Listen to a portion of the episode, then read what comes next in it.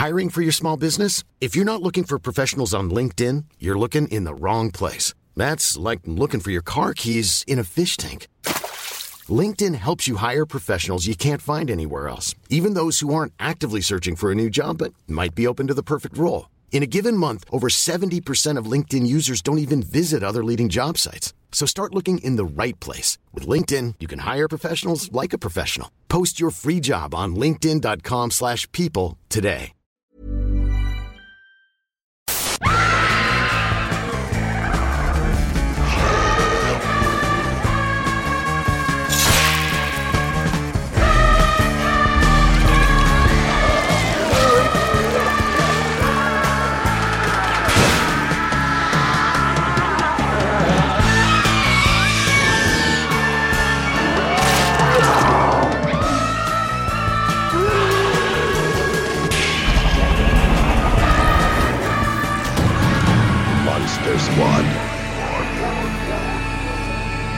Salut et bienvenue dans Monster Squad, l'émission qui dissèque les icônes de l'horreur. Pour ce deuxième épisode, on va s'attaquer à une franchise très inégale, on va dire, l'exorciste. Et pour affronter Pazouzou, j'ai avec moi deux exorcistes de choix. Stéphane Wysakis, rédac chef de, Car- de Capture Mag. Bonsoir Stéphane. Salut Marie. Et Romain Dubois, directeur éditorial et marketing d'Univers Ciné. Tu écris aussi pour Rokirama. Bonsoir Romain. Absolument. Salut Marie. Ravie de vous avoir avec moi parce qu'il y a du boulot. Euh, mais avant d'entrer dans le vif du sujet, un petit mot sur notre sponsor. Monster Squad est soutenu par euh, Shadows, la plateforme de streaming 100% cinéma de genre, horreur fantastique et thriller. Vous pouvez retrouver près de 500 longs et courts métrages, des classiques, des films cultes, des pépites et des exclusivités. Et vous pouvez aussi bénéficier d'un mois gratuit avec le code Monster Squad pour découvrir la sélection que Capture Mag vous a concoctée sur shadows.fr. On a épluché tout le catalogue et on a une bonne quarantaine de films qu'on a, qu'on a préparés spécialement pour vous. Donc vous pouvez retrouver tout ça sur shadows.fr et on vous met tous les détails dans la description de l'émission. J'en profite aussi pour remercier les tipeurs parce que pour pérenniser l'émission, on a besoin de vous. Les sponsors de Monster Squad et de Capture Mag ne sont qu'un petit complément de votre soutien. Donc pour nous soutenir, euh, rendez-vous sur Tipeee, KissKissBankBank et Patreon, mot-clé Capture Mag, parce que c'est vous qui êtes les garants de notre indépendance. Monster Squad. Et maintenant, direction Georgetown pour parler de l'exorciste. Depuis le chef-d'œuvre fondateur de William Friedkin qui a fêté ses 50 ans cette année, jusqu'au récent et blasphématoire L'exorciste Dévotion de David Gordon Green, on va disséquer cette saga infernale. Alors, première question, Stéphane et Romain, est-ce que vous vous souvenez de la première fois que vous avez vu l'exorciste? Tu veux y aller? Euh, bah, moi, c'est simple, hein, je vais pas être hyper original. Je pense que c'était sur une télé cathodique en 4 tiers, en couleur quand même. Je suis pas si vieux. Euh, mais euh, non, en gros, je pense que je l'ai vu tout seul chez moi.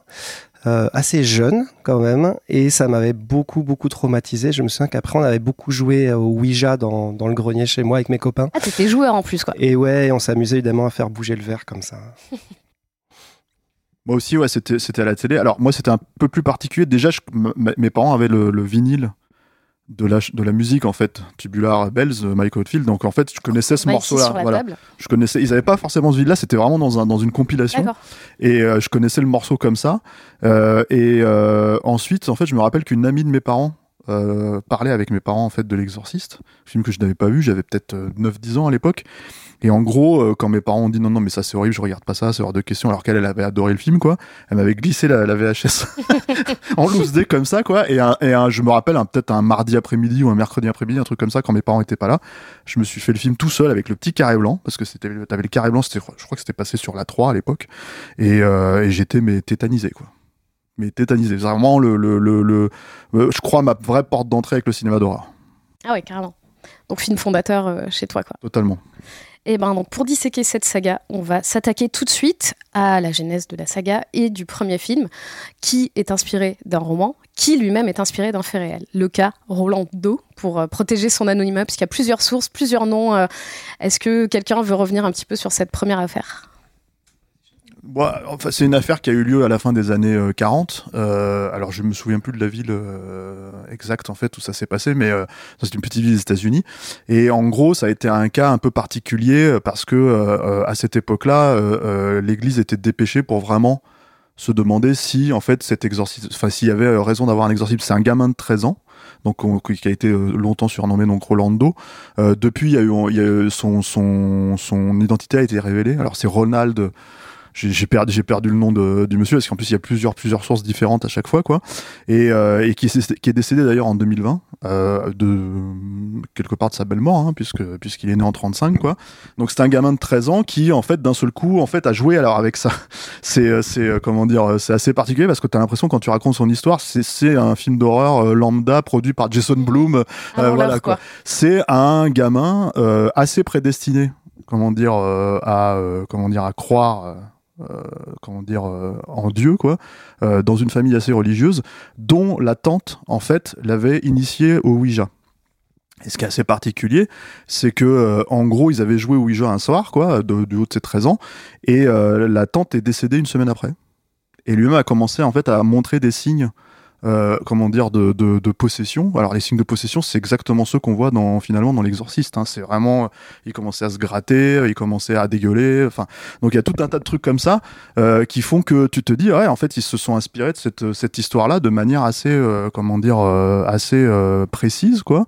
Euh, je sais que pour William Peter Blatty, ça a été une énorme source d'inspiration. Il le reconnaît totalement. Il voulait écrire dessus depuis bien des années, même avant de. de Oui, parce qu'en fait, euh, c'est un, un de ses profs qui lui en a parlé, euh, je crois, dans les années 50, et 20 ans plus tard, euh, il décide d'écrire euh, d'écrire le roman euh, Voilà. de cette histoire. Et en fait, c'est, comment dire, cette histoire, elle a été beaucoup documentée, mais beaucoup sensa- sensationnalisée aussi. C'est-à-dire que là, par exemple, si vous faites un petit tour sur les, sur les plateformes de VOD ou ce genre de choses, vous allez tomber, moi je l'ai regardé du coup pour l'émission, sur, sur un documentaire, en fait, sur, sur, Ouais.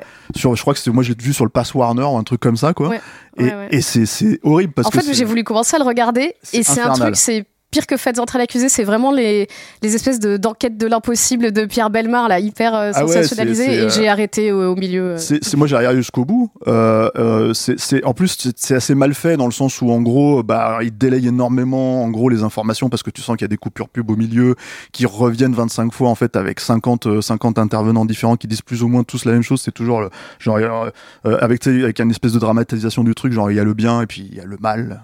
Voilà quoi.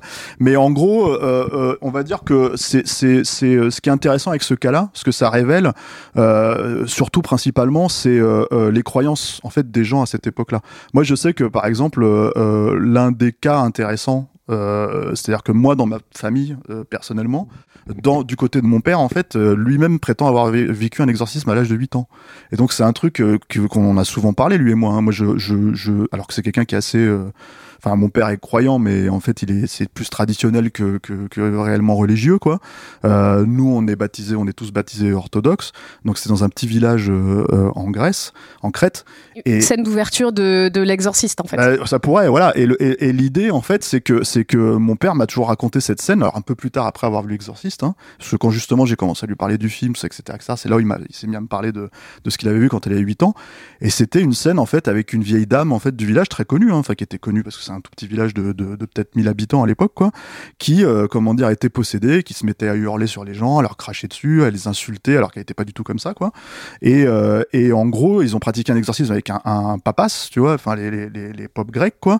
Et euh, tout le truc que mon père me raconte, c'est l'aspect fantastique, on va dire, c'est que de sa propre voix, en fait, le démon disait je vais sortir par, par les yeux, je vais la rendre aveugle, etc., etc. Et le papas, en fait, le poussait à sortir par le petit doigt. Et en gros, il a fini par sortir par le petit doigt. Euh, alors ça, c'est vraiment ce je vous raconte ce que mon père a vécu, hein, ce qu'il a vu en fait de ses yeux, quoi. Et en gros, le, le, le- le doigt de la vieille dame a, a été abîmé pour le reste de sa vie. En fait, il était complètement euh, inutilisable, nécrosé, quoi. Et euh, c'était une fumée noire, un truc comme ça. Alors moi, je pense qu'il y a beaucoup, beaucoup de, de comment dire, euh, de, de Part de légende, quoi. Dans le- d'images impressionnantes en fait pour mon père qui avait 8 ans. Euh, quand je lui en parle et je lui dis mais avec à l'âge qu'il a aujourd'hui et qu'est-ce que tu te rappelles exactement et surtout est-ce que tu le remets en question en fait Oui, ce- parce que ce- t'as- t'avais 8 ans à l'époque, le- t'as les années qui sont passées. et- Voilà, c'est ça. Et mon père, il me dit oui, mais en fait, euh, moi, je l'ai vécu avec tout le village, euh, comment dire, qui est accru. Et je pense en fait que tu as cette espèce de truc collectif. Euh, le- moi, je vais juste faire vite fait le- la présentation de mon village. Mon village, il y a l'église au milieu. Elle est, au- elle est- elle est littéralement au centre. C'est une église énorme. C'est le plus grand bâtiment de- du village. Donc, elle est encore là depuis toujours, quoi. Et du coup, je pense que quand t'as ça au centre en fait de ta société, euh, bah forcément en fait euh, tout le monde croit en fait en gros à ces choses-là. Explication logique d'un phénomène. euh, Voilà, c'est ça. Et je pense qu'elle était, euh, comment dire, euh, qu'elle était, qu'elle avait une maladie mentale en fait cette dame. Mais je pense que c'est ça qui, a, qui est parti dans tous ces sens-là, quoi. Mais toujours est-il que là, on est dans les années 60. Donc à peu près en fait dans la période de, de, de- comment dire de, de, de l'histoire de Rolando quoi qui était à la fin des années des années 40 quoi. Et en fait je pense que tout ce côté sensationnaliste autour de toutes ces choses là c'est lié en fait à la façon dont on, nous on considérait la religion et en fait et comment la religion était encore au centre en fait de la société à cette époque-là par rapport à aujourd'hui. Et, euh, et du coup euh, vraiment en fait quand on quand on décrit le cas Rolando en gros, et la façon dont l'exorciste en fait l'a récupéré, que ce soit dans le bouquin, que ce soit dans le dans le film, il y a vraiment une part, je pense, et puis surtout quand on quand, on connaît la façon dont, dont, dont le film a été reçu et tout, tout, le succès qu'il a eu et tout ça, mais on va on va en parler plus tard. Bah, en gros, tu te dis voilà, il y a une part de de de, de croyance déjà non négligeable là-dedans. euh, qui fait que en gros on a envie de croire cette histoire. Maintenant, d'après ce que j'ai compris, il y a beaucoup beaucoup de gens et des spécialistes en fait, y compris euh, au Vatican, y compris en fait, euh, comment dire, euh, des théologues et tout ça, etc., etc., qui remettent énormément en question le cas Rolando en disant pas forcément, euh, c'était pas forcément un véritable exorcisme, etc., etc. Donc, euh, donc c'est, mais en tout cas, c'était un cas, c'est assez fascinant. C'est une histoire assez fascinante, même sous forme de, docudrama pourri, là, comme, comme, comme, comme on a pu regarder, parce que, parce que mine de rien, en fait, c'est, c'est, euh, euh, bah, ça correspond à toutes les thématiques en fait euh, qui vont être, moi, je trouve, extrêmement bien exploitées dans le film, quoi, de Friedkin, quoi. Tout ce, toute cette croyance entre le bien et le mal et tous ces, tous ces trucs qui finalement concernent le- l'humanité de manière générale, quoi, le, le- le genre humain, quoi. Et donc cette histoire de, Rolando, elle euh, inspire, euh, on le disait, William Peter Blatty pour écrire son roman. Euh, donc c'est un roman qui est publié en 1971. Euh, je crois que son prof il en avait parlé en 1949, donc c'est quelque chose auquel il a pensé, à laquelle il a pensé pendant très longtemps. Lui, je sais que pour écrire, il a écrit ça pendant 9 mois, 14 heures par jour. Enfin, c'est vraiment, genre, la- vraiment la discipline et tout. Et au final, le bouquin est un best-seller. Bah, c'est un des plus gros succès de la littérature américaine euh, de la deuxième partie du XXe siècle, hein, de toute façon. Et je pense que même lui s'attendait pas à un aussi gros succès. William Peter Blatty, c'était pas un romancier connu, c'était quelqu'un qui, qui, qui était scénariste, euh, qui avait bossé avec Blake Edwards, qui a été journaliste, qui a été camionneur, qui a quand tu regardes un peu et que tu te renseignes, c'est assez drôle. Il a un parcours complètement, euh, il a été VRP d'aspirateur, enfin, il, il a tout fait. Tout fait, tout vu. Euh, toujours est-il qu'il a jamais versé dans l'horreur. Euh, il était plutôt euh, apprécié de Blake Edwards, donc euh, pour des trucs type La Panthère Rose, la suite ou des choses comme ça. Il a fait du musical, comme Friedkin d'ailleurs, c'est marrant. Ils ont tous les deux un parcours où en fait ils ont commencé par des trucs. Bon, Friedkin a commencé par un doc pour défendre quelqu'un qui a été condamné à la peine de mort, donc c'est un peu différent. Mais ils ont quand même tous les deux versé dans de la comédie, dans de la comédie musicale, quelque chose qui, qui est assez joyeux. Et c'est marrant qu'ils se retrouvent sur quelque chose comme L'Exorciste au début des 70, alors que c'est pas du tout quelque part là où on les attendait finalement. Et euh, William Peter Blatty, je pense que lui-même a été surpris du, du succès euh, immense. Euh, Stephen King en parle souvent comme une référence aussi. C'est marrant parce que bon, Stephen King à l'époque n'était pas encore le Stephen King qu'on connaît, mais c'est un titre qui revient beaucoup dans sa bouche quand il parle de, on va dire, deux monuments de la littérature d'horreur malgré tout. Donc euh, oui, donc c'est un énorme succès. Ouais, c'est euh, 13 millions d'exemplaires vendus en un an et demi Oui. aux États-Unis. Le livre est traduit en 18 langues, donc c'est un carton planétaire, quoi. Et c'était pas destiné à être un, film automatiquement parce que en gros ce qui s'est passé c'est que justement pour essayer de comment dire euh, de subvenir à ses besoins en fait pendant qu'il écrivait le film il a il a essayé de vendre les droits à, un studio en fait pour que le film se fasse. Et en gros aucun studio ne voulait euh, acheter les droits du, du, du roman avant qu'il ne soit publié. Ce qui fait que en gros le deal aurait été beaucoup plus simple si la Warner c'était par exemple admettons que la Warner aurait accepté d'acheter le, les romans le, le- les droits d'adaptation du roman de l'exorcisme l'exorcisme pardon avant qu'il soit publié parce que ça leur aurait coûté beaucoup moins cher et en plus William Peter Blatty aurait accepté ce deal là parce qu'il savait qu'il était un peu dans la dans la dans la dèche Il n'avait hein. pas trop le choix Voilà, à l'époque. Oui, parce que du coup, bah, on va parler de l'adaptation euh, au cinéma. En fait, euh, Warner a acheté les droits au final pour, je crois, 600 000 dollars, ce qui est quand même euh, assez énorme. Qui veut revenir sur, l'adaptation? Comment ça s'est passé? Alors, de, ce que j'ai compris, en gros, donc William Peter Blatty, qui est le, comment dire, le, scénariste en fait, enfin l'auteur du roman et qui, à la base était considéré comme le premier scénariste sur le film, a euh, proposé le projet à William Friedkin en lui filant le roman entre les pattes. Euh, Friedkin apparemment l'a bouffé d'une traite euh, un soir, euh, un soir au moment où il était en train de faire la promotion de French Connection, quoi, ou peut-être pendant la course aux Oscars ou ce genre de choses, quoi. Et, euh, et en gros, une fois que tout ça a été terminé, que ça a été que, que Friedkin s'est retrouvé en fait euh, sur euh, comment dire l'adaptation parce que ça ça a été aussi un long parcours il y a plusieurs réalisateurs qui ont été prévus en fait avant que, que comment dire que Friedkin euh, ne, ne, ne rentre dans la danse sous l'impulsion de William Peter Parce Blatty que le scénario a été proposé à Cassavetes, à Hitchcock, à Kubrick, à pas mal de. Voilà, il y a eu aussi, il y a eu aussi, surtout à un moment donné, il y a été longtemps question que ce soit Mike Nichols aussi, qui sortait du lauréat et de Catch 22. Et en fait, en gros, euh, euh, quand Friedkin a accepté de le faire, euh, William Peter Blatty lui a mis le scénario entre les mains. Et euh, une surprise en fait, c'est-à-dire voilà, le scénario est écrit, j'ai adapté mon propre roman, lis-le. Euh, et en fait, Friedkin lui a renvoyé dans la gueule, quoi. Littéralement, lui a dit mais il y a rien, c'est un travesti de ton de ton travail.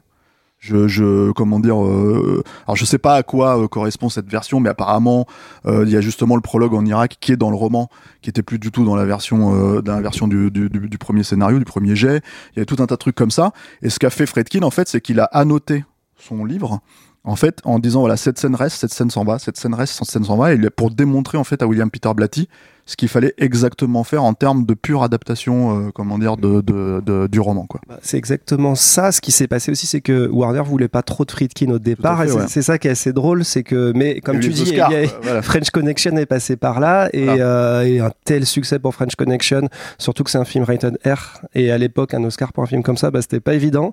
Et ce qui a achevé de convaincre Warner de prendre Friedkin, euh, bah, déjà Bletty voulait Friedkin. De toute manière Donc il euh, producteur il faut, faut préciser qu'il a un crédit de producteur sur il le est film hein. producteur et d'ailleurs dans le contrat c'est écrit qu'il est scénariste et Mm. automatiquement producteur en même temps. Il voulait absolument Friedkin. Je pense qu'il a un peu déchanté quand il y a- eu les premiers, euh, les petits premiers échanges un peu, euh, on va dire euh, assez costauds entre eux.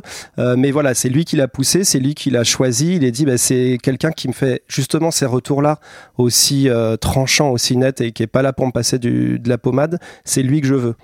Et, euh, et c'est un peu le début d'une amour, euh, d'un amour haine euh, sur le, sur des décennies même on va dire, hein, jusqu'à la, version remontée, parce que encore un peu de la légende, mais c'est vrai que une interview sur deux, on entend c'est mon meilleur ami, je l'adore, je lui dois bien ça, et puis une autre, ouais, enfin Bill, t'es sympa, mais bon, t'es, pas commode quand même. Hein. Bah, après, le, truc, c'est qu'en fait, Blatty et Friedkin, ils ont une vision quand même très différente du, du message en fait du, du film. Quoi.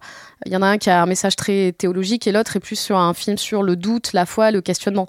Oui, alors c'est- marrant parce que moi j'ai toujours un peu pensé ça et puis en fait j'ai regardé ce, ce documentaire euh, euh, qui euh, de Alexandre Philippe là qui s'appelle Leap of Faith où lui-même L'exorciste euh, selon William William Friedkin en français. ouais, le titre français, merci. Où il dit en gros je n'ai pas abordé le film comme un non croyant. Ce qui est étonnant parce que euh, quand tu dit- regardes mais- le film, mais c'est- même, même, dans, même dans ce docu-là et, et ailleurs, mais même au sein du docu, il dit un truc et juste après il se contredit. Ouais. Tu vas dire, ouais, j'ai pas voulu mettre de métaphore et ça après là, oui, ce truc-là, c'est une métaphore de ça. et tu- Non mais Friedkin c'est alors Friedkin c'était parce qu'il nous a quitté cet été hein, euh, c'était un, un- c'est un, un énorme cinéaste hein, pour moi immense cinéaste mais c'est vrai qu'il a il a ce côté un peu euh, Pas un narrateur très très fiable. et puis c'est un, c'est un vrai hableur en fait il a une audience devant lui et il aime bien euh, d'un seul coup partir dans des voilà il suffit de voir comment il parle de la suite de l'exorciste le exorciste 2 où il est il défonce On le y viendra, comme- on y viendra. voilà donc c'est assez c'est assez drôle mais il est moi je le trouve fascinant hein. il est c'est c'est vraiment je- en fait quand tu le vois parler comme ça tu comprends comment ce type a réussi sa carrière en fait alors que lui-même le dit il n'était pas du tout prédestiné à faire du cinéma quoi. Euh, c'est juste le fait que d'un seul coup il a découvert Stephen Kane euh, gamin etc etc et euh, et, c'est vrai que ils ont ce rapport en fait de de, d'amour haine en tout cas de, de friction permanente mais en fait William Peter Blatty le reconnaît lui-même hein, sur plein de points. C'est-à-dire que euh, il y a par exemple euh, euh, si on, encore une fois sans m'avancer forcément sur le, film à proprement parler il y a des séquences en fait qui sont pas forcément dans le dans le roman. Notamment bah, la fameuse scène de, avec la tête qui tourne sur elle-même quoi de, de, de, comment de la petite Reagan quoi. Où en gros William Peter Blatty lui disait mais tu vas pas faire ça c'est- grotesque c'est grossier le, surnaturel peut aussi être subtil et tout. Et en fait il s'est bien tout de suite rendu compte que quand les gens ont vu la scène en salle il s'est dit ok bon bah en gros j'ai- j'étais un idiot de, de le contredire quoi il savait exactement ce qu'il faisait C'est une des scènes sur lesquelles les, les gens le plus bondi, euh, c'était celle-là. hein. Voilà, c'est celle ça. qui reste, euh, comme Bon, il tu y, en- disais. il y en a d'autres il y en a d'autres encore plus Elle voilà. fait partie de celle qui reste. Ouais. Non, mais il y en a d'autres évidemment, mais celle-là, elle, elle reste. Donc, euh, Donc voilà, c'est vrai qu'il y a des frictions sur ça. C'est vrai qu'il y a des frictions sur le comment dire euh, sur euh, la façon d'aborder le film. Le truc c'est que sans forcément encore une fois me lancer enfin avancer sur le director's cut ou ce genre de choses parce que c'est un film qui voilà. La problématique du director's cut c'est que même si eux ils sont contents de ce cut là en fait qui a été fait en 2000 euh, c'est déjà un cut qui n'était pas vraiment le director's cut puisqu'en fait il aurait jamais existé de cette manière là en, en 73 quand le film est sorti il, enfin, Friedkin a rajouté des images subliminales de Pazuzu euh, en poster là dans, dans la cuisine, tu vois, c'est super bizarre, c'est, pour le coup c'est grotesque et ridicule. Et, euh, et, euh, bon, après euh, c'est voilà, je pense que je pense qu'il y avait un coup à faire et, il fallait ressortir le film de manière un peu, ça, ça, ça, ça, ça arrivait derrière les ressorties de Star Wars avec les rajouts. Donc euh, de George Lucas quoi, et je pense que c'est la Warner a ça dit les a inspirés. Voilà, on va, on va, on va se faire un peu de pognon avec un film qui a 30 ans, quoi, à l'époque, quoi. Donc, euh, donc voilà. Mais c'est vrai qu'après, dans les problématiques d'adaptation, il y a surtout, euh, comment dire, en fait, pour Fredkin, l'idée de, faire le film le plus spécifique possible, c'est-à-dire sur le sujet. Euh, il, a, toujours dit qu'en fait, il a travaillé à l'instinct sur ce film-là. Et en l'occurrence, il y avait déjà, par exemple, des comédiens qui étaient engagés, comme Stacy Kitsch, pour jouer le père Carras. Et en fait, Stacy Kitsch, euh, euh, qui est un acteur confirmé déjà à l'époque, hein, a été payé son salaire en fait pour ne pas faire le film à la fin parce que entre temps en gros euh, comment dire euh, euh, Fredkin a découvert Jason Miller et surtout a découvert que Jason Miller en fait qui était un dramaturge un acteur un acteur en fait de théâtre et un petit peu de cinéma de cette époque-là qui était absolument pas connu qui se trouve être le père de Jason Patrick le comédien Jason Patrick pour situer pour les pour comment dire pour euh, pour le pour les pour les spectateurs d'aujourd'hui. En fait, Jason Miller, lui, avait vécu en fait a vécu totalement le doute en tant que croyant, en tant que etc etc du, du personnage. euh, Oui, c'est quelqu'un qui avait fait quoi. ses études pour être prêtre, qui avait abandonné au bout Exactement, de quelques voilà. années. Et, euh, et en fait, quand, quand Friedkin le contacte, il traîne un peu, il refuse le rôle et tout. Puis plus tard, euh, il dit que finalement, il se rend compte que c'est lui. En fait, il dit Carras, c'est moi, euh, je veux, je veux ce rôle-là. Et, euh, On va passer un test. et, et en fait, il demande une Mm. audition, sauf que à ce moment-là, ils ont déjà euh, Stacy Kitsch. Donc Friedkin lui dit Ok, tu viens, mais il est venu sur ses propres deniers. Ils lui ont dit On te paiera même pas le vol et tout. Donc il est quand même venu. Et euh, bah, justement, euh, donc il marche tellement bien dans, dans le rôle pendant l'audition qu'il décide de. Enfin, c'est quand même quelque chose d'aller d'aller voir ses prods et de dire bah, En fait, on a un acteur, on va le payer pour pas faire le film et on va en prendre un autre qui est mieux et on va le payer aussi. quoi. C'est réussir à imposer ça, c'est pas évident non plus. Il y a eu ça, il y avait toute l'idée en fait pour la Warner que c'était un gros gros film hein, quand même pour eux aussi mine de rien. C'était pas un petit budget, hein. c'est c'est un film assez euh, comment dire euh, assez euh, assez euh, conséquent à l'époque. Même c'est des sommes euh, qui paraissent ridicules aujourd'hui, hein, mais en fait euh, le film il devait coûter, je crois, quelque chose comme 8 millions de dollars à la base quoi. C'était le premier budget quoi initial, donc ils voulaient des vedettes. Donc à l'é- à l'époque en fait à la place d'Hélène Burstein, il était question que ce soit Anne Bancroft, il était question que ce soit Jane Fonda, il était question On parlait d'Audrey Hepburn aussi. Voilà, donc c'est là tu te dis le film il aurait été complètement ouais, différent ouais, ouais. en fait, c'est ça Mais en fait, quand les, les gens qui étaient envisagés à la, pour le père Carras, il y avait euh, Nicholson, Brando, euh, Paul Voilà, Newman, enfin des, ça aurait pas du tout été le même. C'est comme. Rocky en fait, c'est-à-dire que c'est comme quand, quand, quand les producteurs de Rocky disent en gros, euh, bah il faut qu'on mette Paul Newman ou il faut qu'on mette, euh, je sais pas moi, Robert Redford dans le rôle de Rocky. C'est, tu te dis c'est le manque de clairvoy- clairvoyance totale en fait de, de, de- de- du du producteur ou des financiers de cette époque-là.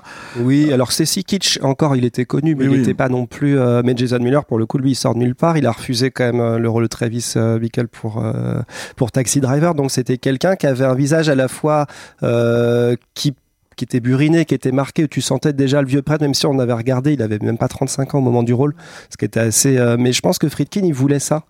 Et euh, il avait déjà, enfin, comme tu dis, il marche à l'instinct, il avait quand même déjà une vision très claire de ce qu'il voulait. Moi, c'est ça qui me, dans toutes les interviews qu'on qu'on peut entendre encore aujourd'hui de Friedkin, etc., euh, de toutes ces archives, on, on sent qu'il a une vision extrêmement précise de ce qu'il veut faire du texte de Bletty. Et moi, moi, c'est ça qui me passionne encore. Enfin, et c'est ce qui fait aussi que le film est, est devenu ce classique qu'on connaît. hein. C'est que lui avait une vision beaucoup plus fine que Bletty finalement de ce qui de ce que serait le film de son propre texte. Et, euh, bon, on va en reparler, je pense, mais j'ai l'impression que Friedkin, il arrive. Et, ce qui me frappe, c'est que lui, il n'a pas nécessairement envie de faire un film d'horreur. Et, je pense qu'on va un peu, on va en reparler parce que j'ai pas l'impression qu'il s'est dit, moi, je vais investir l'horreur, je connais parfaitement les codes. Et évidemment, il n'en a jamais fait de film d'horreur de toute façon. C'est quelqu'un qui a une vision d'un film sur un exorcisme. C'est pas quelqu'un qui a une vision d'un film d'horreur. Alors, il se trouve que c'est parmi les films d'horreur euh, qui ont le mieux marché tous les temps, etc. Je crois que c'était après ça et après, euh, je sais plus. Ah, les euh, Dents de la Mer. Et, ah oui, Les Dents de la et Mer. ça, c'est donc le, le celui de 2017. euh. Ouais. Après, il est ressorti aussi en salle euh, en, en 2001. Donc voilà, mais Oui, oui, Mais mais en dollars constants, faut, faut, faut, faut C'est quand même énorme, hein. C'était un Marvel hein, à l'époque. hein, c'était un, un, truc énorme. c'était hein. un Marvel et avec la ressortie, l'inflation, etc. Ça reste quand même un énorme succès euh, populaire encore aujourd'hui, quoi. Donc on était sur le casting, on va aussi parler. Non, non, mais je, vous en prie, je vous recadre un peu, mais on, était sur le casting, donc euh, on va aussi parler bah, de, de Regan, qui est quand même euh, un rôle qui est pas facile à caster.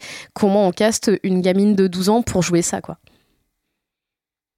Je, je sais pas comment on cache. Je sais qu'il y a eu beaucoup, beaucoup d'essais avec beaucoup de jeunes filles. Ils disent qu'ils ont vu 1000 euh, il, y a- il aurait eu plus de 1000 fillettes castées et euh, Friedkin qui avait pas forcément, euh, qui arrivait pas à trouver vraiment la fille qui lui convenait. Et euh, et, euh, et Linda Blair arrive un peu sortie de nulle part aussi. Je crois qu'elle avait fait quelques publicités ou des choses comme ça. C'était pas du tout une euh, l'enfant star, jeune actrice, etc. Et, euh, et ils, ils en viennent à parler de cette fameuse scène du crucifix et euh, il lui dit mais est-ce que euh, tu sais ce que c'est toi la masturbation? Et la petite Linda, euh, évidemment il y avait la maman à côté, on est aux États-Unis donc c'est un cadre très euh, euh, légal et Même voilà on, fait 70. attention euh, évidemment. Et il dit bah oui bah, vous le faites pas vous? En, en disant ça à William Friedkin il se dit putain c'est c'est la C'est l'aplomb qu'il me faut et c'est c'est elle qu'il me faut quoi. Mais voilà c'est c'est comme un peu pour plein d'autres comme Jason Miller finalement c'est un peu une rencontre fortuite. Euh, là, il la rencontre, il dit bah c'est elle me faut, c'est ce visage-là qu'il me faut en fait. Et comme tu dis, c'est à l'instinct aussi. Hein. C'est un instinct, puisque le truc en fait avec Fredkin aussi, c'est que en gros, lui, il explique que, euh, euh, même si moi je pense que c'est un petit peu, pour le coup, c'est le côté euh, Fredkin qui fabule un petit peu, quoi. Il explique en fait que, que, que en gros, en fait, lui, il croit au destin.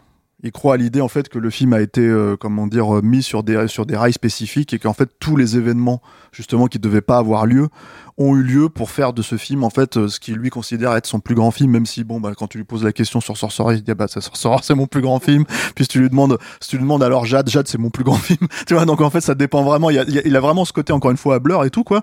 Euh, mais euh, mais euh, mais il sait en tout cas euh, là pour le coup et il l'a dit même récemment avant de mourir hein, euh, que c'est le plus grand matériau avec lequel il ait jamais travaillé. Et c'est en ça aussi qu'il est extrêmement reconnaissant à William Peter Blatty dans l'absolu quoi.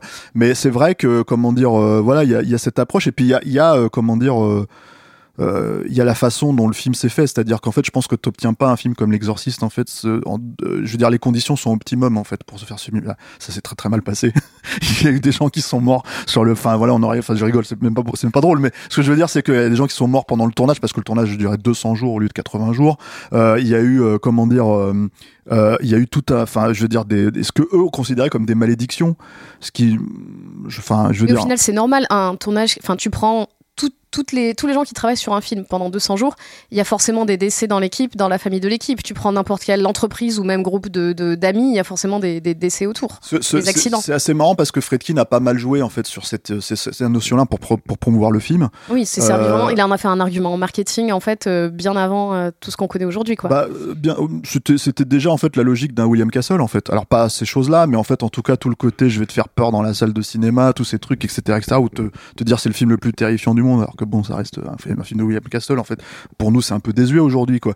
Mais euh, mais euh, mais euh, à l'époque ça pouvait fonctionner puis sur des jeunes gamins. Là l'idée en fait c'est qu'il y a un peu ce genre de marketing un peu similaire. Pas mal de gens disent que ça serait drivé par la Warner derrière, c'est-à-dire que c'est la Warner qui a un peu poussé cette logique-là. Celui qui est presque le plus, comment dire, sceptique là-dessus, c'est ouais, William Peter Blatty, qui est pour le coup plus croyant que, que Fredkin. Donc c'est ça qui est assez marrant, quoi. Mais toujours est-il que, voilà, je pense que hum, tu disais c'est pas un film d'horreur. Pour moi, c'en est un à la fin. C'est- en fait, le, truc, c'est que c'est à la fois euh, une bénédiction absolue, l'exorciste, pour le, le cinéma d'horreur, parce que d'un seul coup, en fait, on le propulse dans, dans dans la catégorie des grands chefs-d'œuvre absolus. Il y en a eu quelques-uns avant. hein. Il y a eu La Maison du Diable, il y a eu des films comme ça, quoi. De... Mais là, en fait, on est, on est, euh, on a posé un truc euh, où même 50 ans après, il y a des scènes qui sont encore terrifiantes pour les gens en fait qui, qui découvrent le film aujourd'hui, quoi. Euh, notamment la scène de la masturbation avec le crucifix, par exemple.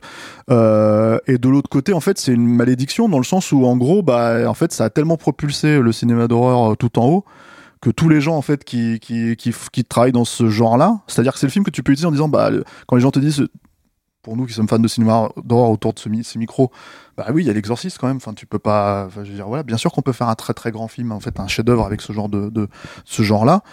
Et en même temps, en fait, la, bah, la malédiction, c'est que tout le monde n'est pas capable de faire l'exorciste, en fait. Tout le monde n'est pas, euh, n'est pas Kubrick. Tout le monde n'est pas Friedkin. Friedkin. Non, et puis su- surtout, encore une fois, il y a une approche, enfin pour moi, c'est-à-dire qu'il y a une approche qui est dramatique, mais qui est, qui est pas seulement dramatique, qui est sociologique, qui est, euh, comment dire, euh, euh, euh, par exemple, en fait, pour moi, le truc que j'ai toujours trouvé absolument fabuleux dans l'exorciste, c'est que il s'adresse aussi aux gens qui se diraient d'entrée de jeu, mais je vais pas aller voir cette connerie-là parce qu'en fait, ça n'existe pas les exorcismes.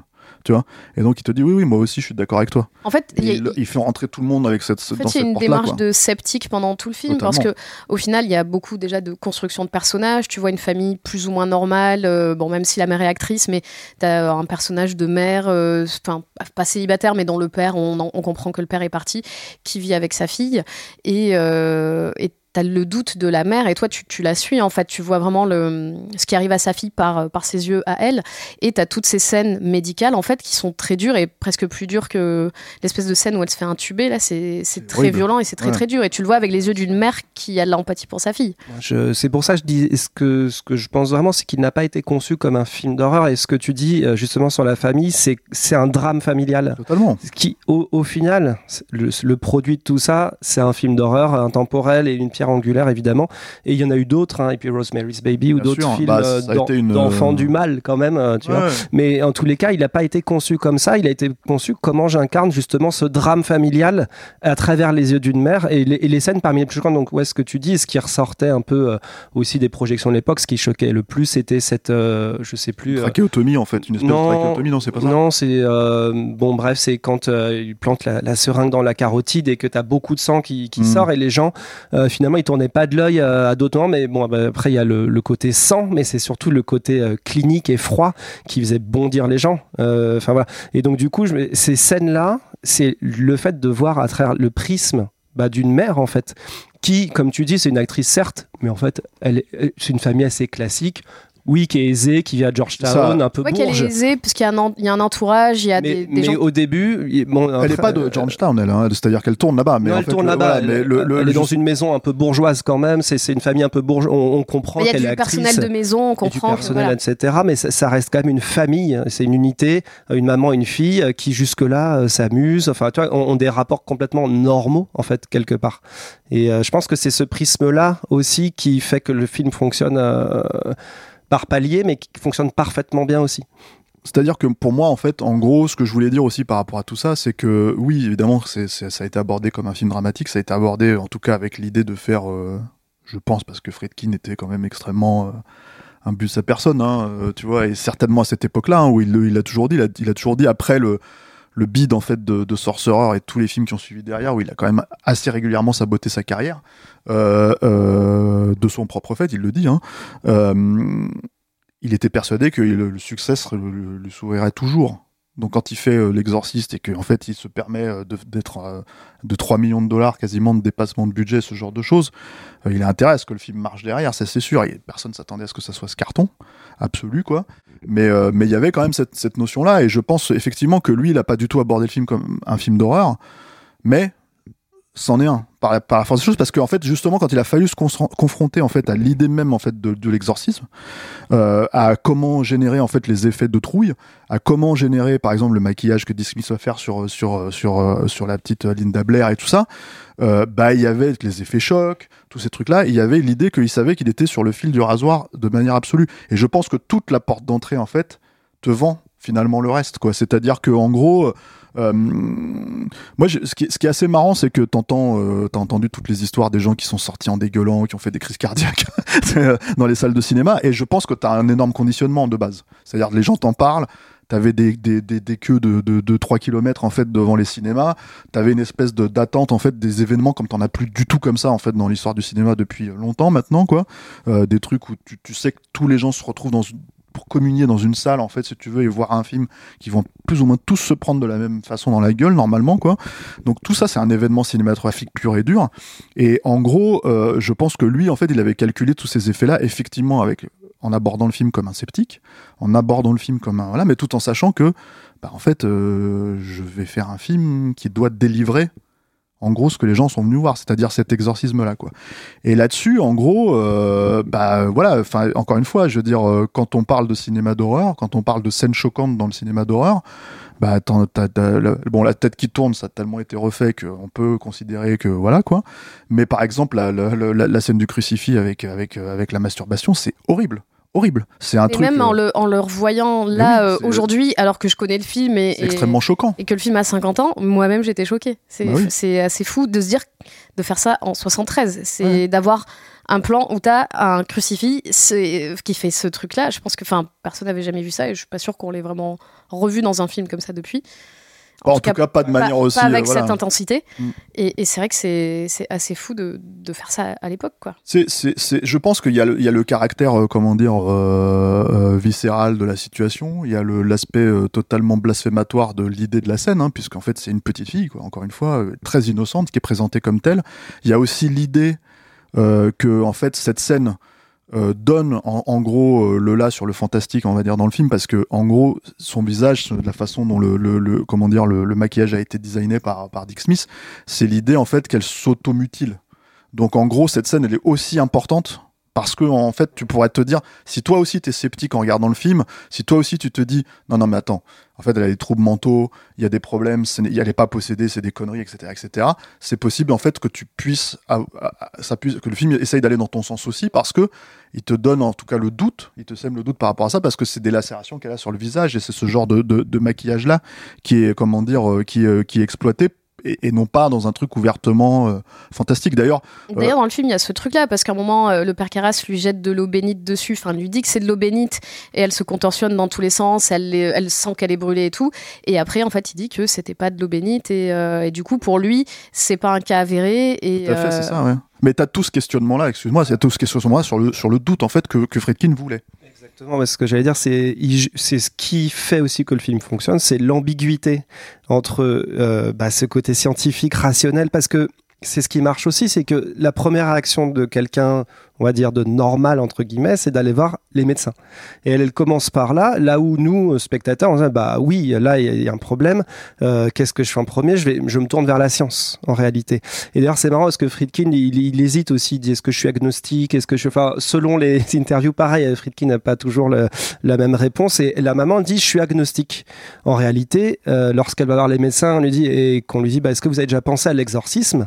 Bah, elle leur gueule dessus. Elle leur dit Mais attendez, c'est ça votre réponse, vous, la médecine? Vous me dites d'aller voir l'église 88 médecins. Quatre- 88, parce qu'elle les cite, en fait, c'est ça qui est aussi dingue, c'est que tu dis, elle a vu, 80 enfin, elle a été vue par 88 médecins, en fait, qui ont fait, qui ont fait des, qui sont tous tombés d'accord sur, Exact- On sait pas ce que c'est. Exactement, et c'est c'est ce qui marche très bien. C'est cette, euh, comme tu le dis, c'est il est sur le fil en fait ce film tout le Mhm. temps, et tu penches soit du côté bah, du fantastique, soit du côté, de- on va dire euh, du rationnel. Et je pense que c'est ce qui- et en fait Friedkin lui ce qu'il veut, c'est il vise l'efficacité en réalité.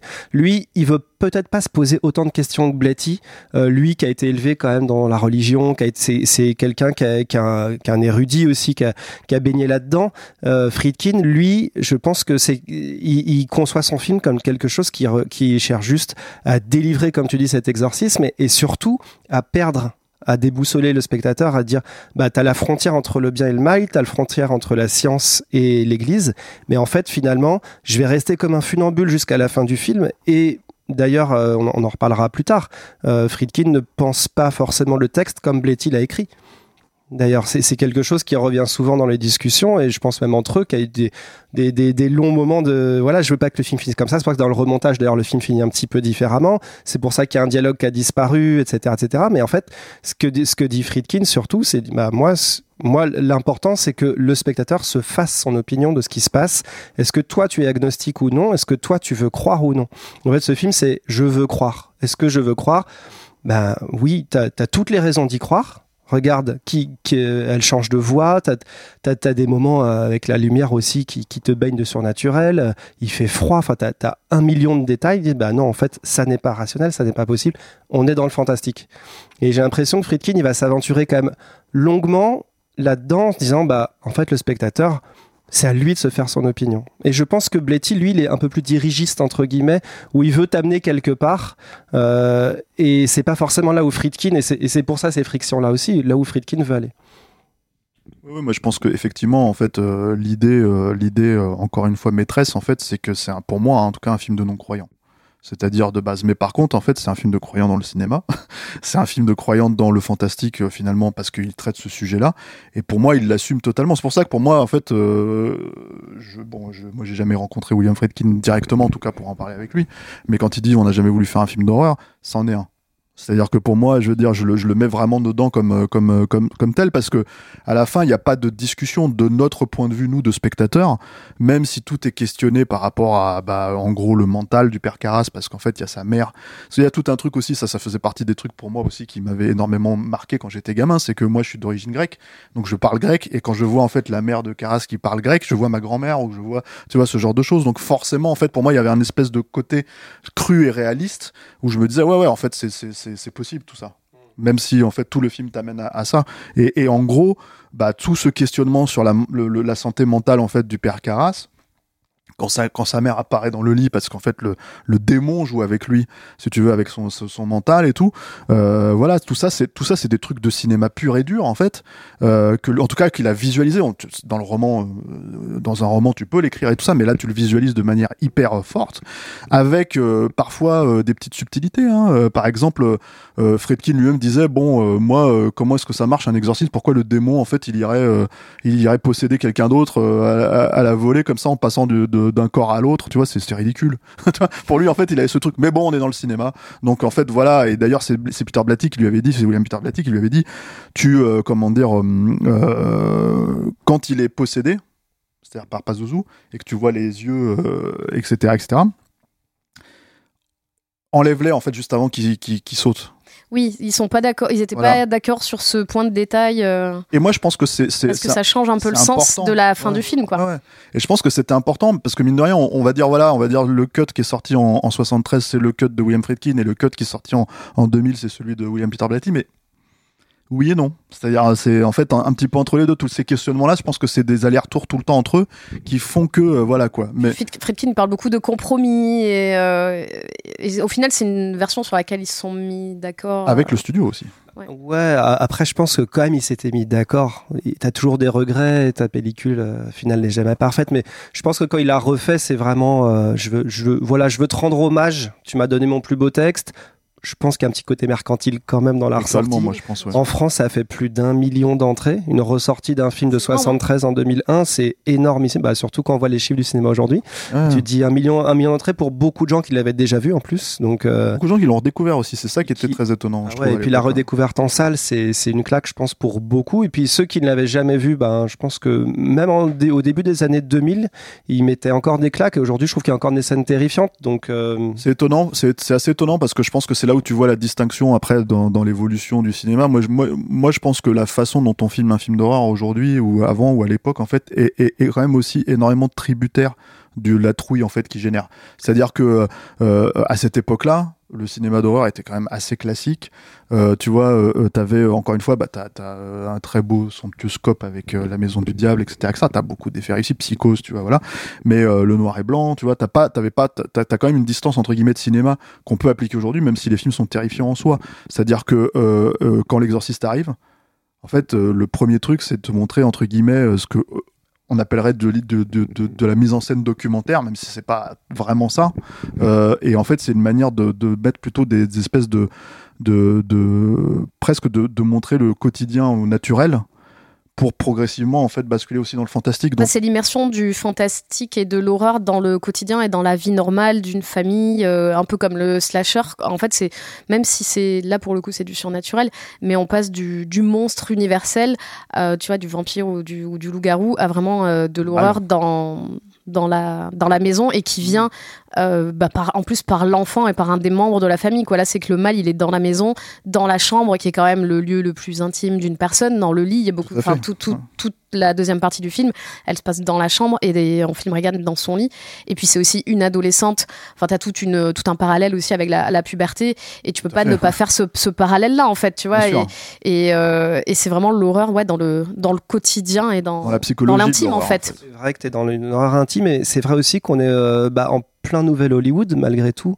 Euh, Friedkin, il vient du documentaire et tu parles de mise en scène documentaire. Enfin, je- prenons déjà French Connection. où Oui, oui, bien sûr. C'était déjà en fait en termes de mise en scène, euh, d'esthétique. euh, euh, quand tu dis c'est assez, c'est froid, les lumières sont assez naturelles, les scènes sont étirées, sont longues. La scène de course poursuite euh, French Connection, elle a quand même fait date aussi. Donc, euh, euh, mais si tu regardes Massacre à la tronçonneuse quelque part aussi, euh, ou même ce sont hein. des films ouais qui sont très pensés. Euh, une image qui est très granuleuse. T'as l'impression que c'est de l'action prise sur le vif. Euh, c'est aussi quelque chose qui, bah, de Friedkin, son premier film est un documentaire, c'est pas un hasard non plus. Euh, et c'est quelqu'un, je pense, qui, qui a une vision aussi de. C'est pas du cinéma vérité parce que c'est un cinéma qui est très travaillé sous ses dehors euh, granuleux, hein, comme Massacre à tronçonneuse. On sent quand même que derrière, tu as une vraie pensée esthétique de comment je vais faire cette mise en scène là, comment je vais reproduire. Bah, quand on dit c'est une famille classique, euh, euh, Georgetown dans une petite maison, etc., etc. Euh, tu as quand même cette distance du ciné. Tu dis oui, il y a du scope ou des choses comme ça, euh, mais qui est le plus possible gommé malgré tout pour te faire croire, enfin pour cette immersion quand tu dis l'intimité psychologique, le mal il vient d'où? Il vient de la famille en fait. Et euh, il y, a- beaucoup de choses, mais donc déjà il y a ce côté euh, vraiment, on va dire. Cinéma naturel, on, on essaie de faire quelque chose de naturaliste, il le dit, les lumières, l'éclairage, il y a beaucoup de choses qui l'ont inspiré, Euh, mais je crois aussi qu'il y a, un- et ça c'est un peu un, un autre aspect dont on n'a pas beaucoup parlé, mais c'est vrai qu'on est dans une période, on est au début des années 70, euh, le nouvel Hollywood a, a démarré depuis quelques années, où il y a beaucoup de méfiance à l'égard de beaucoup d'institutions, on, on le sait, et voilà, c'est pas révolutionnaire que de dire ça, mais néanmoins, là le mal, il est dans la famille. Donc, alors après, on le voit au tout début du film, cette scène d'ouverture avec euh, le, le- déjà la statue de Pazuzu face à Mérine. Et là, on voit très bien que le mal, finalement, il est dans la famille, mais il vient quand même d'ailleurs. Ça, faut quand même rassurer un peu le, le bon peuple américain, dire attention, il, il nous- il vient d'ailleurs ce mal. Je, je sais pas si c'est la logique. En tout cas, juste, je vais terminer sur le truc du documentaire. C'est que ce que je voulais dire, c'est qu'il y a une- un changement de langage documentaire. Tu parlais en fait de la façon dont les gens ont, pu re- ont pu découvrir ou redécouvrir le film dans les années 2000. L'année d'avant, en fait, la sortie de l'Exorciste, il y avait euh, le, un succès énorme, en fait, qui était, euh, j'ai l'impression que tout le monde l'a oublié, ce film, quoi, euh, qui était le projet Blair Witch, tu vois, qui pour le coup se voulait être filmé comme un film documentaire avec, euh, on, on sait comment il a été fait, avec des, des, des images un peu tournées à l'arrache de partout, puis finalement un monteur qui s'est pointé, qui a, qui a pris l'essentiel, en fait, sur, je crois, 600 heures de film ou je sais pas combien. Donc du coup, en fait, il y a, y a, comment dire, euh, et, le, et ça a été un succès, et c'est surtout, ça, ça a été un film populaire. Et du coup, ce que je voulais dire, c'est que moi, je me suis retrouvé avec pas mal de gens qui allaient voir le film. euh, moi, j'étais déjà euh, journaliste à l'époque, j'étais déjà journaliste dans un magazine de cinéma fantastique euh, assez connu. Donc, du coup, en fait, le truc, c'est que les gens m'en parlaient en me disant Ah, j'ai vu l'exorciste. Non, moi, je m'attendais à ce que ce soit plus trop, trop, trop- C'est ridicule. Quand elle dit ta mère suce des bites en enfer, c'est ridicule. Et moi, j'ai- je comprenais pas parce que je me disais, mais c'est terrorisant, en fait. Je, je, Surtout, on, on- puis on n'en a pas parlé, mais moi je sais que c'est un truc qui m'a fait vraiment flipper la première fois que j'ai vu L'Exorciste. C'est la voix de Regan en fait. Euh, c'est une actrice euh, qui s'appelle Mercedes McCambridge qui, Ouais, ouais. qui a incroyable. qui a cette voix parce que Friedkin a cherché une voix, ils ont essayé de trafiquer une voix à partir d'une voix féminine et ça marchait pas. Du coup, c'est une actrice, euh, je crois que c'est une ancienne alcoolique qui s'est remise à boire pour les, et à fumer pour les besoins du rôle. Elle mangeait des œufs crus, euh, elle demandait à être attachée sur une chaise pour, pour pousser ses cris. Je crois qu'il y avait des prêtres sur le, sur le plateau qui la bénissaient après parce qu'elle disait des horreurs. euh, bah, c'est ce que tu viens de dire et que je ne répéterai pas. Ah, Mais, euh, bah, c'est la phrase du film. Hein, Ouais, mais- bien sûr. Mais, euh, mais voilà, il y a, il y a aussi tout ce truc-là qui était, enfin, qui, qui font vraiment partie, moi je trouve, du, du côté flippant. Peut-être un peu moins quand tu le découvres aujourd'hui. Enfin, une fois passé les scary movies, les, les, les films parodiques dont on parlera peut-être après, mais Ah oui, une fois passé 50 ans d'horreur aussi. c'est en ça. fait. Non, mais C'est- c'est 50 ça, ans d'horreur et de, et de d'un cinéma film- méta qui se. Ouais, et d'un qui- film pillé, en fait. Enfin, il y, a, il y a Exactement. énormément de choses qui ont été pillées. Et en fait, on s'en rend pas compte parce que ça a infusé la culture du cinéma d'horreur. Euh, bien que pas penser qu'un film d'horreur, on l'a déjà dit, mais ça a infusé toutes, euh, toutes, les, toutes les strates du cinéma d'horreur pendant 50 ans. Donc il y a des choses, bon là c'était en 2001, donc on va dire 30 ans, mais même pendant 30 ans, euh, post-exorciste, il y a des choses qu'on avait déjà vues, revues euh, de plein de manières différentes. Les enfants du mal, les Damiens, les, tout, toutes les, tous les amitiés, tous tous les phénomènes de possession quel qu'il soit, donc plus gentillet euh, côté euh, Spielberg, etc., euh, Poltergeist, euh, Toby Hooper, des choses comme ça, ou alors moins gentillet, mais dans tous les cas, euh, l'exorciste a beaucoup, beaucoup influencé cette culture-là. Et c'est pour ça, je pense, que tu dis, c'est que peut-être ça fait moins peur, bah, parce que, alors le projet Blair Witch, moi personnellement, ça a foutu énormément la trouille. Moi, moi aussi. Euh, mais, Mais je pense que j'ai- Ah, les que masques le tombent. Non, les masques mais moi, je, Ouais, je ouais. pense que j'étais plus jeune Non, que sûr, toi quand je l'ai vu et ça m'a fait ultra flipper, j'avais Ouais. 12 ans. Et d'ailleurs, c'est marrant que t'en parles parce que j'y pensais beaucoup quand Marie, tu parlais de marketing viral. Parce que Bah ouais. pour moi, à l'époque, et puis bon, c'était aussi la naissance d'Internet, hein, projet Ouais, Blair Witch et de, de campagne virale. Mais c'est vrai que le, quand on se posait la question de quelle était la première, euh, moi j'ai tout de suite pensé au projet Blair Witch quand tu parlais de ce, ce côté marketing viral autour du film. Et là, cette légende des acteurs, euh, des, euh, des techniciens qui, qui étaient tombés malades, qui avaient eu des décès, des choses comme ça. Il y a eu un- quand même un incendie sur le plateau aussi, l'exorciste. Enfin, il y a eu mille choses. Tu dis, ah, c'est pas Il y a possible. et une tout. légende urbaine qui dit qu'un des figurants est devenu serial killer et Fredkin Oui. lui-même l'a propagé. Hmm. Non, non, Oui, mais il y a- Et, et- et en fait, autour de oui, c'est ce que tu dis autour de Blair Witch, il y avait ces trucs-là où les acteurs ne se montraient pas après pour faire croire qu'ils avaient vraiment disparu. Non, ils avaient même fait un mini site euh, internet à l'époque pour dire on a disparu, euh, euh, retrouvez-nous, etc. Enfin, ils, étaient, ils étaient allés assez loin dans ce côté un peu marketing viral. On connaissait pas trop ça à l'époque, donc ça marchouillait, on va dire, même si on se doutait bien que c'était un Ah, peu, aux euh, États-Unis, c'est sûr que ça a marché. Nous, le film en France est sorti très, très, en même temps quasiment. Donc en fait, le truc, c'est qu'on n'a pas eu le, le- le même type de marketing viral, parce qu'on était beaucoup beaucoup plus. Enfin, pour le coup, en 99, personne n'avait vraiment Internet chez soi. Il y avait très peu de monde, quoi. Mais euh, en fait, en vrai, ce que je voulais dire, c'est surtout, c'est le langage de, documentaire. hein. Et là, le langage tel qu'il est perçu par les gens a changé, en fait, si tu veux, au fil des années. C'est ça que je voulais dire. Et en gros, j'ai parlé de projet Blair Witch, mais tu peux parler de Drake tu vois, quelques années après, qui en fait aborde le truc un petit peu différemment. Aujourd'hui, ça passerait par les réseaux sociaux, par TikTok, par les trucs. Il y a plein de films d'horreur en fait qui jouent avec l'idée que tu te parles, genre Unfriended, qui tu te parles à travers toutes ces idées-là en fait pour te te te te- t'immerger en fait dans un quotidien que tu connais, mais qu'on va te disrupter avec euh, avec euh, ce- ce- cette phrase n'est pas française, mais en fait voilà, mais qu'on va te, te te casser en fait avec le fantastique, tu vois. Tout ça pour te faire voilà. Tout ça, je pense que ça vient beaucoup de l'exorciste à la base. C'est-à-dire que vraiment, il y avait cette espèce de notion-là, avec cette idée aussi, je pense, fondamentale, que, en gros, euh, toi, tu parlais par exemple de, comment dire, de, de la scène d'ouverture en Irak. Moi, je pense que cette scène-là, en fait, là où elle est fondamentale, c'est que c'est le berceau, en fait, de la Bible, cet endroit-là. Et en gros, je pense que même si c'est pas dit dans le film, même si ce n'est pas, en fait, c'est un film mythologique.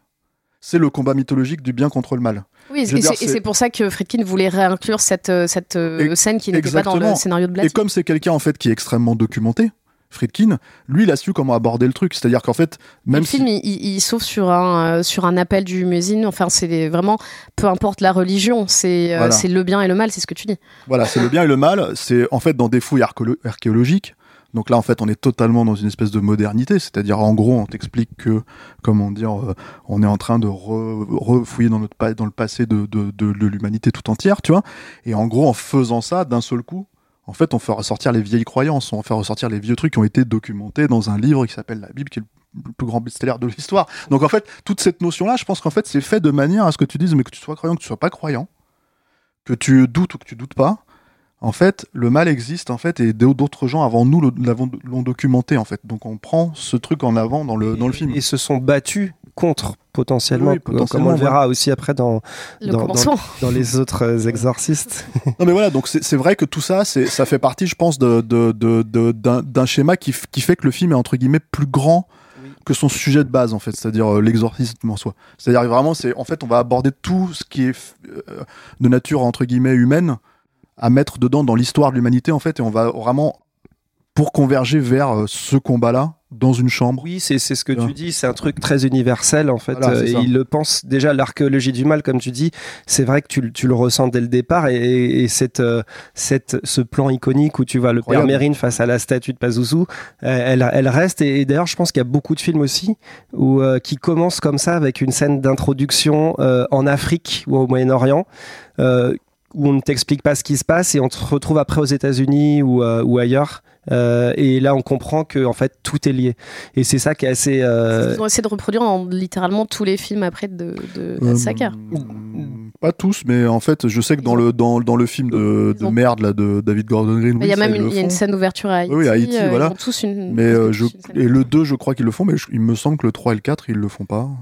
Le 3, je ne pense pas. Le 3, non. ouais. Non, le 3 non, et le 4, il me semble que ça s'ouvre euh, directement sur. Alors ça dépend de quelle version on Pas parle, le mais. euh, Lynn. euh, bah, a- Ah oui, c'est vrai, oui, il y a la Oui, version. oui, il y a le c'est- Lynn, oui. Ouais, cette scène. Il fait même sacrément Régnard. Ouais, ouais, je- on, y reviendra, mais euh, moi j'aime beaucoup. Euh, on va essayer peut-être de boucler sur, sur ce film-là, même si évidemment c'est le plus intéressant. On n'a pas vraiment parlé des méthodes de Friedkin, euh, avec qui c'est très compliqué, je pense, de tourner. C'était assez éprouvant euh, pour les acteurs et les actrices.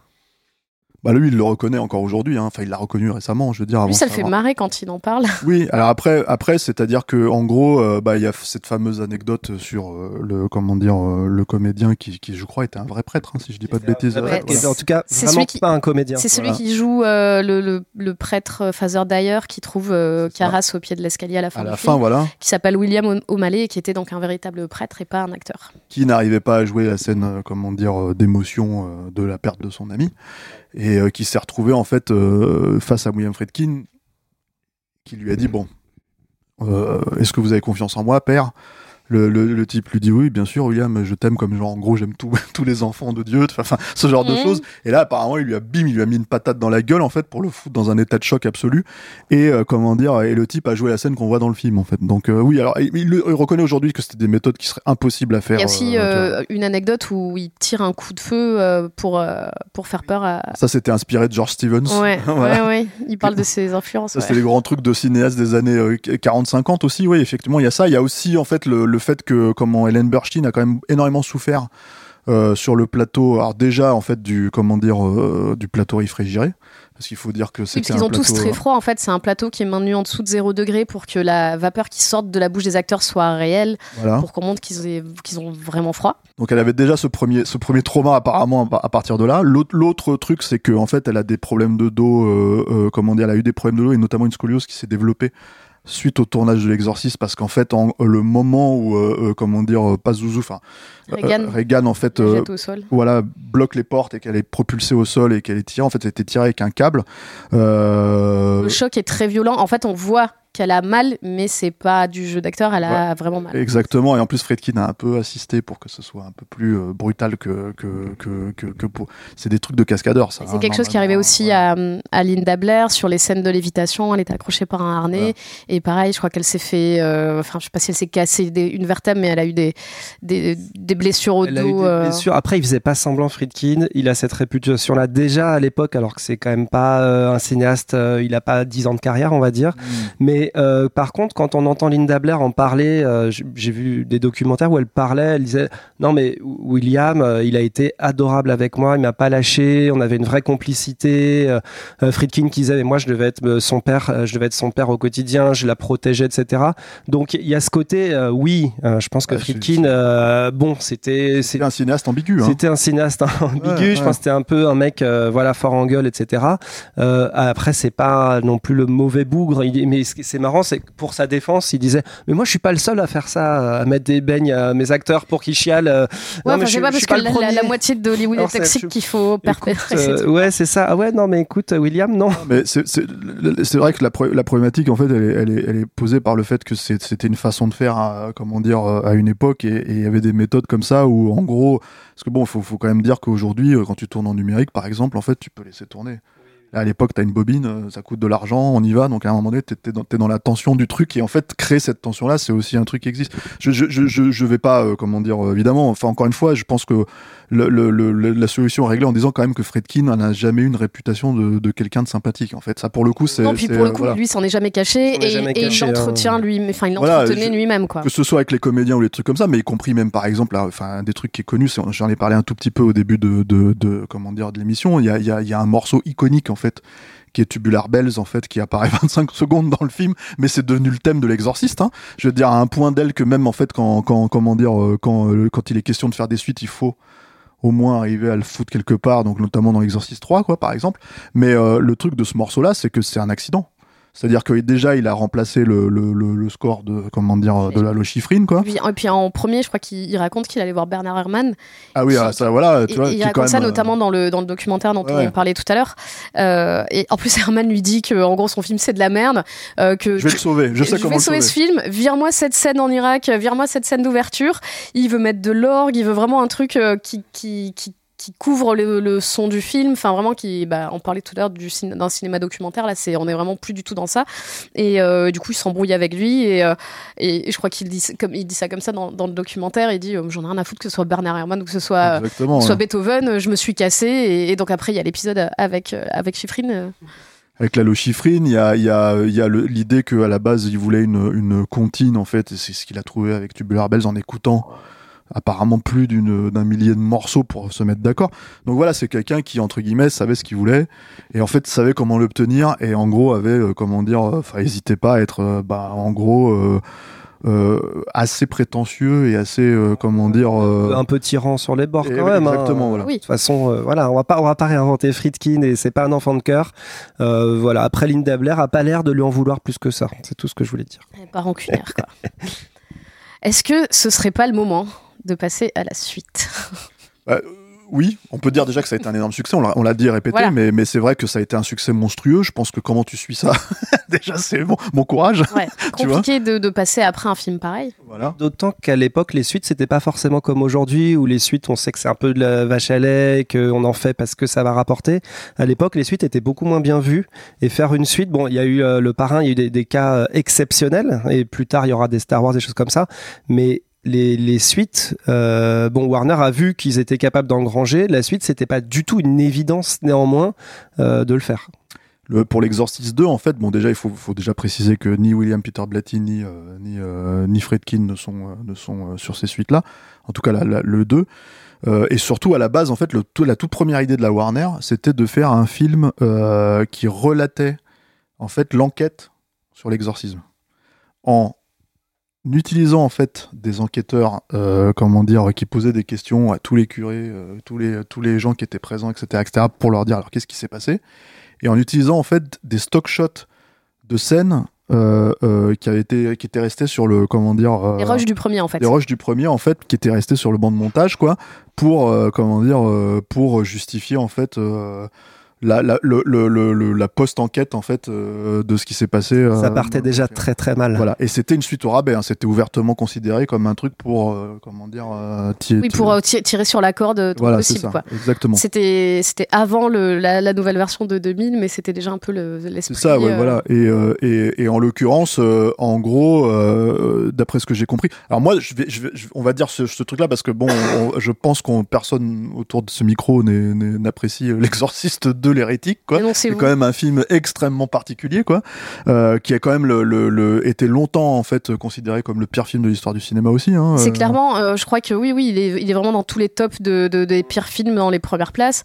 Et je pense que c'est une des suites de films les plus décriées, tout genre et tout, toute époque confondue. Et c'est normal, mais en fait le truc, parce que là le film quoi, mais en fait le, le, le, le, le truc qu'il faut savoir, c'est que d'un point de vue du studio, ça ne semble pas incohérent d'aller chercher le, le réalisateur de Délivrance, qui a quand même été un choc aussi euh, en 72 quand c'est sorti, 71-72, euh, pour se dire bon bah en fait euh, euh, on veut un type qui a une poigne comme ça, qui nous a fait un film On choc. va chercher un auteur. Voilà, on va chercher un auteur en fait pour aller faire la suite de l'Exorciste et, et, et, et roule ma poule quoi. Alors- Euh, ouais, voilà. Bah, Bletty, excuse-moi de t'interrompre. Bletty Non, non. et, et Friedkin avaient quand même tenté deux, trois ébauches. Dit, bon, on n'a pas très envie. C'était après, c'était au moment de Légion. Non, au moment, Ah ouais? juste avant le 2, ils sont. Alors, euh, sans, sans gaieté de cœur, et voilà, ils ont dit bon, allez. Et en fait, euh, ils ont essayé, ils ont vu que ça donnait rien. Euh, Friedkin partait à l'époque euh, préparer Sorcerer, etc. Il dit bon, euh, on, on vire tout ça. Et Borman avait été déjà approché pour euh, tourner l'Exorciste 1. Et ce qui se passe, c'est que Borman a dit non, mais ce scénario, euh, faire de telles horribles insanités à une jeune fille, moi, ça m'intéresse pas. Et du coup, ils sont allés le retrouver. Après, il a fait Zardoz, il a fait euh, Le Point de Non-Retour et Délivrance, surtout, quand même, qui fait qu'il est là, je pense, à ce moment-là. hein. Et là, il se dit, bah ouais, allez, euh, je fonce. Mais est-ce que c'est pas ça, du coup, le problème du film? C'est que Bourman n'aime pas du tout le premier et il fait quelque chose de complètement différent qui part dans tous les sens, mais surtout qui peut pas satisfaire le public parce que je pense que bah, les gens, comme souvent quand ils vont voir une suite, ils attendent à voir un peu la même chose. Il y a un yes man de Je sais la. pas si de- de- de- je sais pas, en tout cas, il y a, il y a- y a quelqu'un euh, de, de la Warner qui, au bout d'un moment, dit bah, on veut le sortir, on se laisse une deadline, on, enga- on engage un scénariste qui avait pas fait grand chose, je me souviens plus euh, de son nom exactement, euh, et qui te pond quand même un truc euh, en quelques mois. Euh, et je pense que le vrai problème, c'est ça, c'est-à-dire que si t'as pas un scénariste.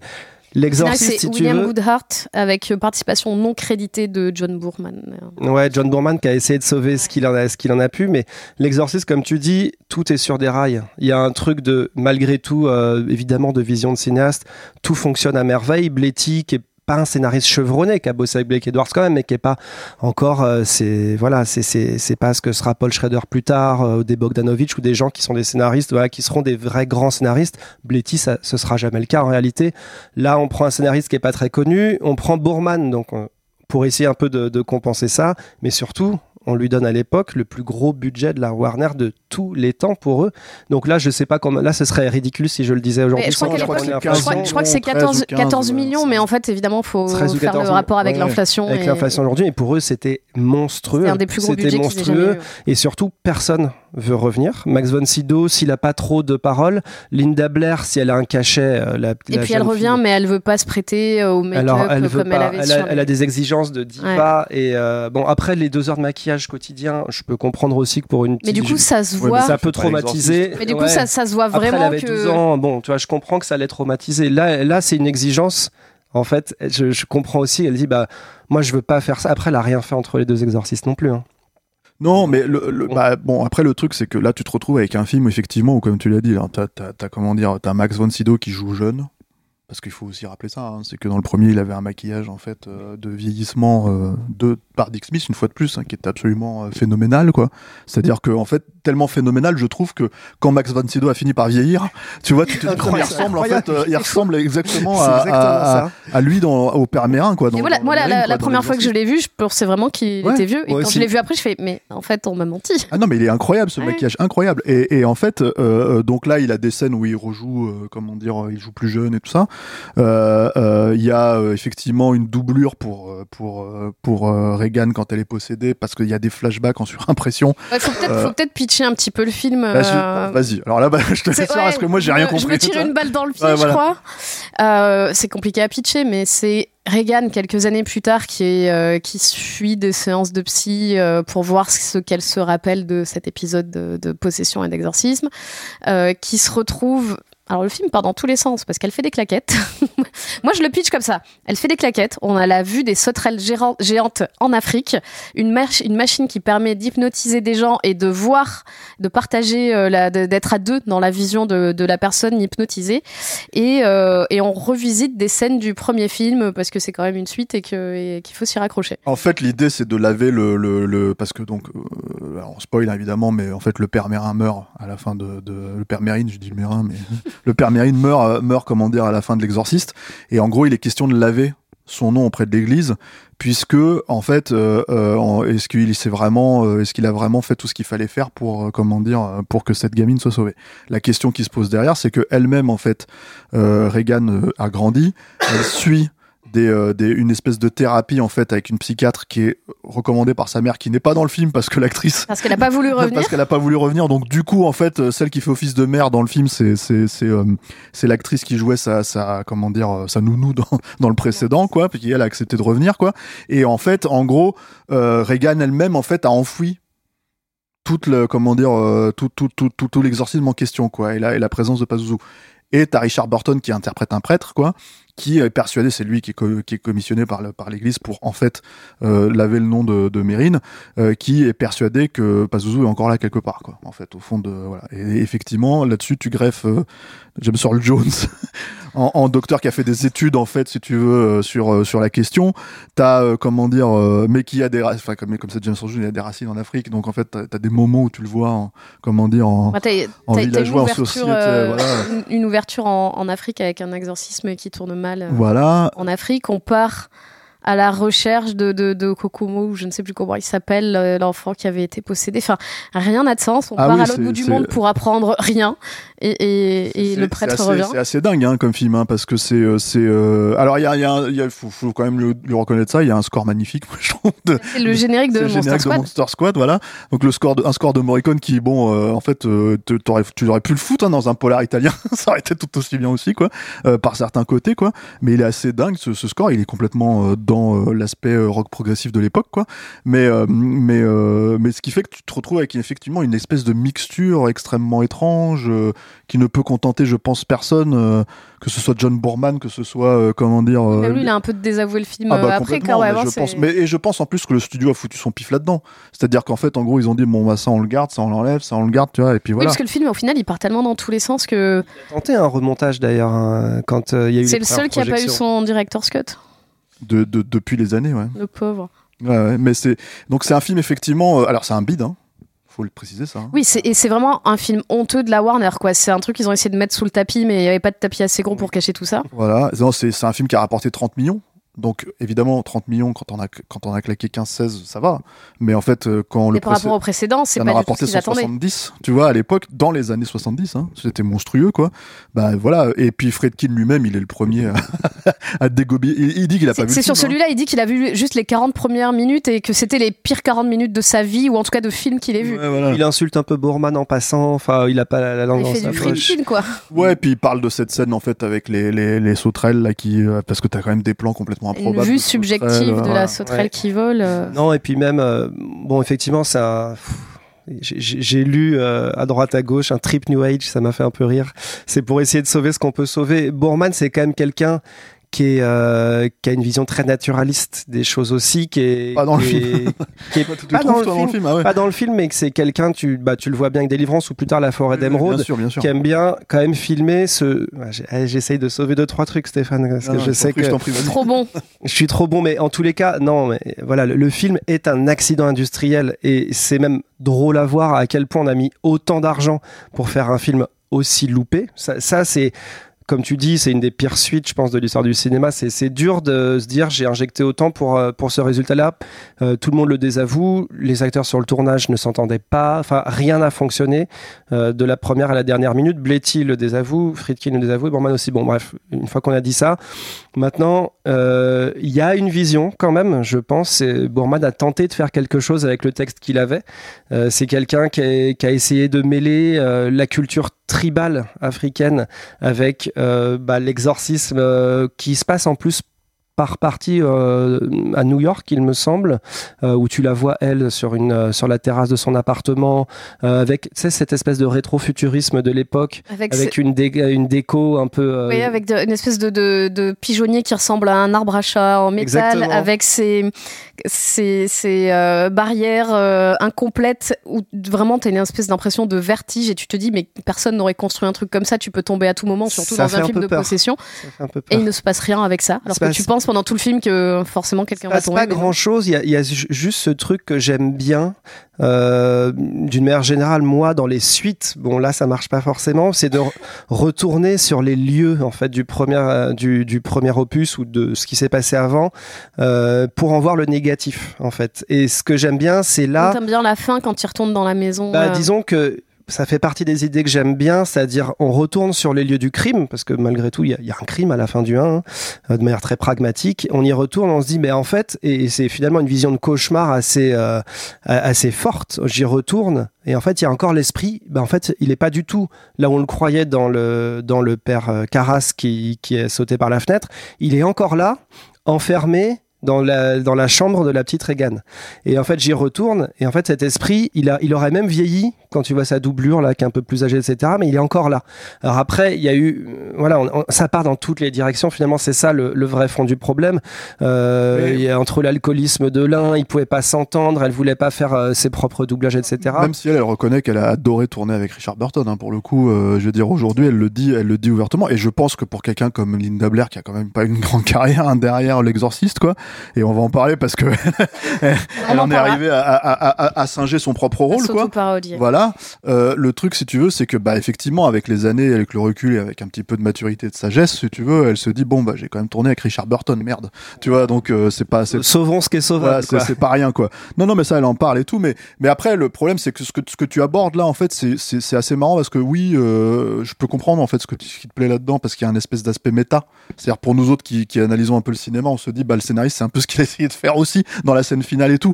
Mais à un moment donné, il faut regarder les choses comme elles sont. Le film ne fait pas peur du tout. C'est-à-dire ne fait pas peur. il Non, est non, daté. mais- Et, et- et j'ai même envie de dire, il y a, je pense qu'en fait, le, le- le- les, les racines du mal de ce film, en fait, elles sont à la fois évidemment dans le, dans le, comment dire, euh, l'espèce d'exigence, euh, à mon avis, démesurée de la Warner, le fait que ni Blatty ni euh, ni, euh, ni Friedkin sont dans, le, dans, dans, dans la boucle, etc., etc. Mais il y a aussi un petit peu du, euh, comment dire, euh, alors encore moins maîtrisé, mais un petit peu du, du, Bourman de Zardoz, qui est quand même un peu, un peu, un peu un cinéaste. En fait, moi, moi Bourman, c'est un cinéaste pour lequel j'ai beaucoup, beaucoup d'admiration. Hein. Les films que tu as cités, Le Point de non-retour, c'est un film formidable. Délivrance, c'est un film incroyable. Je veux dire, même, je suis pas un grand fan d'Excalibur ou de la, de la, comment dire, de la Forêt d'Émeraude, mais c'est des films maîtrisés. Je veux dire, ça, tu peux pas lui enlever ça. Là, c'est vraiment, en fait, c'est le Bourman de Zardos qui dit bon, alors on est dans les, dans les années 70, c'est quoi les jeunes, vous aimez quoi? On va foutre quoi dedans? Et d'un seul coup, en fait, si tu veux, il y a des filtres partout. T'as as, l'impression que t'as regardé Billy Tis ou un truc comme ça par moment. C'est super bizarre. Mais à tout prendre, c'est un film complètement autre, tu vois. Donc, euh, je veux dire. après, c'est un peu une voilà. constante dans, dans la saga, c'est que c'est des films qui vont être confiés à des euh, réalisateurs ou à des auteurs qui ont une vision. Alors c'est pas forcément la bonne, mais euh, c'est des films qui ont une identité. Et pareil, c'est pas forcément une bonne identité, mais c'est euh, Enfin, celui-là, je sais pas s'il a une identité. Enfin, tu- Il y en a tu- plusieurs, tu- je pense. Tu, Ouais. sens qu'il y a quelques volontés, quelques Ouais. aspirations. Ouais, le problème, voilà, c'est qu'il a pas de il a- cohérence. en fait, il a un côté blockbuster expérimental, mais complètement raté, quoi. Oui. oui, oui. Et, et c'est, enfin, comme tu, je crois que c'est ce que tu disais tout à l'heure, Romain, c'est vraiment une espèce d'accident industriel. euh, mais à, à mais très grande, étr- de grande envergure. très étrange parce qu'on en parlait tout à l'heure avant de, avant de tourner l'émission et on disait que le- on l'avait revu euh, parce qu'on a décalé l'émission d'une dizaine de jours et, euh, et moi c'est vrai que je l'ai revu parce qu'en fait j'étais perdue je me suis dit mais qu'est-ce que qu'est-ce qui se passe déjà dans celui dans celui-ci? Et, et- Bah, C'est ça qui est pas évident. C'est-à-dire que dans la narration, t'as pas vraiment un fil rouge. Tu comprends en fait que lui, euh, il a envie, le- donc le prêtre qui doit faire la lumière sur ce qui s'est passé finalement euh, chez les McNeil. Euh, il a envie, lui, il croit beaucoup que finalement Pazuzu est encore en Reagan. Et l'idée du stroboscope au début, là, enfin du, je sais pas trop comment on appelle ça, mais euh, ce truc qui, l'hypnotron là hypnotron, euh, voilà, dans lequel tu es censé rentrer dans le cerveau de l'autre et dire ah, mais attends, est-ce qu'il se passe quelque chose? T'as l'impression qu'on veut t'hypnotiser toi. D'ailleurs, quand tu regardes le film, moi je l'ai vu sur grand écran là, j'ai l'impression que y a- une lumière que j'allais finir en hypnose, mais bon. Et donc du coup, quand tu rentres dans le cerveau, tu dis bon. euh, est-ce que Pazuzu, est-ce que t'es là quoi? En gros, tu fais toc toc, est-ce que t'es là et tu ressors. Et l'idée, en gros, c'est de, c'est depuis le départ, c'est de faire la lumière là-dessus. Et en fait, il y a une sorte d'enquête. Enfin, moi, j'essaye de comprendre ce qui se passe dans le film. hein. Tu pars en Afrique pour essayer de comprendre. Alors, le premier cas que Ouais, mais c'est pareil c'est une enquête qui est menée et puis n'importe après, tu comment reviens là, sur les. pas Non, ça aboutit pas, mais voilà. Même tu- le film, en fait. J'essaye non de. il de- est, il est, non, il est non, trop il est sauvable. trop bon euh, Je suis- Non, j'essaie de, de- d'essayer de comprendre quand même comment on peut arriver à un tel accident, Oh, moi, un tel naufrage, quoi. Moi, j'ai l'impression que c'est vraiment la conjonction de l'i- enfin, la, le- le- le- le- la malédiction de ce film, c'est le succès de l'original. Et c'est la malédiction, tu vois, enfin, je veux dire, c'est la malédiction de la saga de manière générale, oui, parce de que tous les autres films parce en qu'on fait- va on va les, les énumérer enfin on va passer au suivant quoi qu'il vite, arrive, mais- c'est un film unique. Euh, il a généré d'énormes, euh, d'énormes, comment dire, le premier est un film unique, quoi. Non, mais surtout, c'est ce que je voulais dire, le premier, c'est-à-dire qu'en fait, en gros, il a généré des, des suites, en fait, qui auraient jamais dû exister parce que ça a été un succès monstrueux. Il a en même fait c'est une saga des- qui aurait jamais dû être une saga il a même généré des sous-genres en fait qui peuvent absolument pas lui arriver à la cheville. hein. Tous ces films d'exorcisme et tout ça, etc., etc. C'est, c'est généralement au mieux c'est, c'est gentillet, au pire c'est, de la merde quoi. Donc le truc si tu veux c'est que puis en plus il y a eu des je sais pas combien de films en fait qui ont été avec le titre exorciste alors qu'il n'y avait pas de le full chill à la longue nuit de l'exorcisme, il n'y a pas d'exorcisme dedans donc donc voilà c'est devenu un pur produit d'exploitation. Alors que tu as un chef-d'œuvre matriciel au début là qui, qui, qui, qui, qui génère tout et je pense que je pense que bah en fait le premier problème il est là et qu'en fait tu files euh, les clés euh, à des gens qui savent pas où ils vont et Et, et- et même au Et final, sont 15. quand, même, quand tu, cooks. même quand tu files les clés à, à, à Blatty, donc pour le suivant, pour le troisième, donc euh, Ex- l'Exorcist 3, Légion en anglais, mais euh, la suite en français, euh, bah même, celui-là, même avec Blatty, euh, c'est- encore un autre film. Alors c'est différent, c'est-à-dire que c'est assez intéressant parce que à la base c'est un roman euh, de 83, mais en fait c'était déjà considéré comme apparemment d'après ce que j'ai compris moi, même si Fredkin a toujours nié l'idée qu'il voulait faire une suite à l'Exorciste quoi, apparemment Fredkin et Blatty se sont retrouvés à un moment donné à la fin des années 70 début des années 80 pour dire est-ce qu'on fait une suite à l'Exorciste? De, cette, de ces réunions en fait euh, est partie l'intrigue de, de comment dire de Légion quoi du, du roman puisque finalement apparemment les studios ont fait non On, ça nous intéresse pas, on veut pas le faire. Sortez du 2. Hein. Mais en fait, Ouais. le 2, le 2 a quand même beaucoup euh, bloqué les, franchise, ouais. les- Ouais, les ouais. choses. Et même une fois que le 3 a été fait, ils, ils étaient un peu embêtés pour le vendre parce que euh, fait, ça sûr. suivait le 2, quoi. Et, euh, et, euh, et du coup, ce qui s'est passé, c'est que, comment dire, bah, William Pierre Blatty est parti écrire ce roman, qui a été un très gros succès, Donc il s'appelle Ah. Légion. qui s'appelle Légion, et qui suit en fait, en gros, euh, ce personnage dont on n'a pas trop parlé hein, dans, dans, dans, dans le film original, quoi, qui est euh, le personnage de Kinderman, alors qui est été interprété par Lee Jacob dans, dans le film original et qui là maintenant est interprété par George C. Scott euh, dans le film. Euh, et en gros, c'est euh, un policier qui doute beaucoup hein, dans l'original, quoi. Un peu moins, je trouve, dans, dans, dans la suite, étrangement, quoi. Et qui se retrouve en fait à enquêter euh, suite à la mort de son ami, euh, bah, le père d'ailleurs. En fait, dont tu parlais dans, euh, comment dire, qui est, interprété par ce fameux comédien qui se faisait, qui s'est fait gifler dans l'original. En fait, suite à la, mort du père d'ailleurs et d'un petit gamin afro-américain, en fait, se retrouve à enquêter sur un tueur étrange qui, re- qui reprend les motifs en fait du tueur du Gémeaux, qui était décédé 15 ans auparavant. Et là, du coup, il va voir un type dans un hôpital psychiatrique euh, qui est interprété par Brad Dourif et qui s'avère être la réincarnation euh, du tueur du Gémeaux. Voilà. Donc là, je vous raconte le film dans l'ordre. Mais en fait, euh, Le film ne se passe pas dans cet ordre-là. Exactement, voilà. Il y a deux versions hein, de ce film, encore une fois. C'est-à-dire que tu as la version qui est sortie en salle chez nous, euh, ça s'appelait L'Exorciste, la suite, en 91. Enfin, en 90-91, en l'occurrence chez nous, tout, début janvier, quoi. Je me rappelle, j'étais allé voir, il faisait froid. Et euh, voilà. Donc, euh, non, non, mais c'était assez... Bah, moi, je, je- évidemment, j'allais voir la suite de L'Exorciste, donc je me disais, bon, je, je... Voilà. Et en fait, pour moi, en tout cas, fait étonnant, euh, c'est pour ça que j'insistais un peu sur le fait que L'Exorciste 2 ne fait pas peur, c'est que je trouve que L'Exorciste 3, par moment, fait peur. C'est un film très différent. Ouais. Ah oui, complètement. Mais bien sûr. Et euh, et euh, et voilà. Et donc du coup, bah, en fait, il a été longtemps question que d'autres réalisateurs euh, se lancent dans la réalisation de ce film, hein, jusqu'à ce que finalement William Peter Blatty. Euh, Parce que John Carpenter a été euh, oui, à un exemple. moment attaché au John projet. euh, Carpenter, ce John Carpenter là qui est sur celui-là. le t-shirt de, de Robin quoi. Euh, il a été à un moment donné question qu'effectivement il fasse le film. Euh, apparemment, il a plus ou moins refusé quand il a compris que William Peter Blatty euh, avait l'air quand même euh, très très attaché à l'idée de le faire lui-même. Je pense qu'il n'avait pas envie de faire les mêmes compromis que Friedkin euh, sur euh, Voilà, il faut savoir aussi que William Peter Blatty a réalisé un film hein, euh, au préalable qui était la neuvième configuration, quoi. Voilà, qui était aussi avec Stacy Kitsch d'ailleurs, qui a été bah, un énorme bide aussi, il faut le dire, quoi, qui est aussi un film un peu particulier.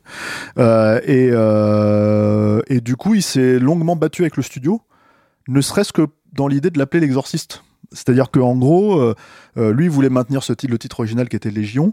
Le studio a dit ouais, mais nous on est obligé un petit peu de le rattacher à comment dire euh, à bah, au film, enfin à la marque L'Exorciste. Du coup, quand tu vois le film, la version cinéma en salle, bah t'as, ils utilisent, je crois que c'est la seule autre fois en tout cas dans dans dans les films où ils réutilisent Tubular Bells en fait de Michael Field euh, et euh, au tout début, hein, pareil, une trentaine de secondes quoi. Euh, C'est vraiment un petit rappel, quoi. c'est un petit rappel parce que tu revois Georgetown, ça se repasse de nouveau là-bas, etc., etc. Parce que je T'as un plan sur les escaliers.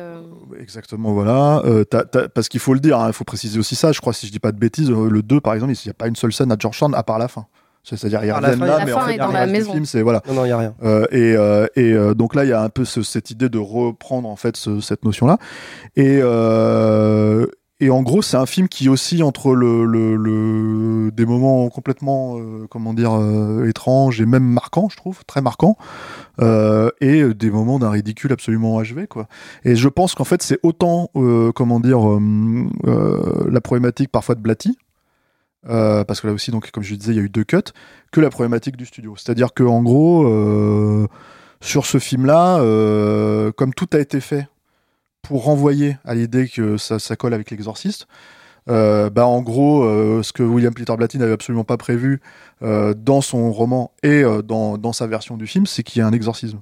C'est-à-dire, il n'y en a pas, et le studio a fait, mais il est où l'exorcisme En fait, c'est quoi ces conneries? Donc, ils ont rajouté au forceps, et ça, c'est flagrant hein, quand tu revois le ouais, film. moi, je l'ai revu hier soir. euh, Euh, T'as l'impression que le mec, il arrive dans notre film avec sa petite ah, valise complètement, là. Genre, bonjour, je passais par là, vous n'auriez pas un exorcisme à faire? Bah, ok, il n'a le pas fais, de parole, quasiment. Je crois qu'il parle pas, tu vois. Et en fait, il apparaît et il fait. il- Il tombe vraiment comme un cheveu sur la soupe dans les 15 dernières minutes du film, quelque voilà, chose comme c'est ça. ça. Il fait un exorcisme. En fait, il pratique un exorcisme avant le vrai climax du film, en fait. Donc, c'est vraiment rentré au Ça forceps coche une case, quoi. Exactement, pour dire, il y a, il y Ce qui est assez étonnant, c'est que le film, en fait, il a un ton très très différent.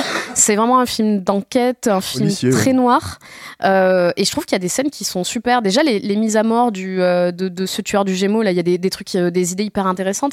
Le, la scène où je la trouve hyper marquante, la, la- la scène où Kinderman revient dans le, à l'hôpital en vue subjective, qui trouve donc son ami mort avec euh, tous les petits flacons de sang qui ont été remplis. Enfin, il y a des, il y a des pures idées de, de, de films avant, avant les Zodiacs, avant Seven, avant ce genre de film-là.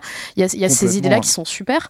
Il y, a des, il y a des scènes que je trouve hyper marquantes. Moi, une de mes scènes préférées de la saga, on, on en parlait aussi tout à l'heure avant de, avant d'enregistrer, c'est, c'est cette scène qui dure hyper longtemps dans le couloir où on suit une infirmière qui va, euh, qui travaille avec le, le flic qui garde, euh, qui, qui monte la garde dans l'entrée et qui finit euh, par se faire euh, attaquer par derrière avec une espèce de, d'énorme euh, Ciseaux. Ciseaux ciseaux, c'est le- ouais. c'est l'arme du crime en fait. Qui et, et- et cette scène elle est hyper euh, enfin je l'ai pourtant je l'ai vue hier et je l'attendais et je sursaute toujours au même moment elle a, elle a En salle, en salle, c'était absolument incroyable. Bah, j'imagine qu'en salle ça devait être ouf Il y, a- y une façon en fait de d'essayer de. Je pense que c'est sa manière à William Peter Blatty d'essayer de, de, de reprendre en fait justement le côté naturaliste de Friedkin. il y a quelques fulgurances quoi Voilà comme ça et en fait je trouve qu'ils ont fait un jump cut, euh, un jump scare pardon euh, totalement euh, comment dire, euh, enfin hyper efficace, hein, hyper mais hyper grossier parce que c'est un zoom sur oui c'est un gros, sur, gros zoom sur une, enfin on va le montrer visuellement mais pour pour les gens qui regardent ça en vidéo mais c'est un zoom avec un personnage en fait dans un couloir avec un personnage qui qui est complètement euh, comment dire euh, dans des draps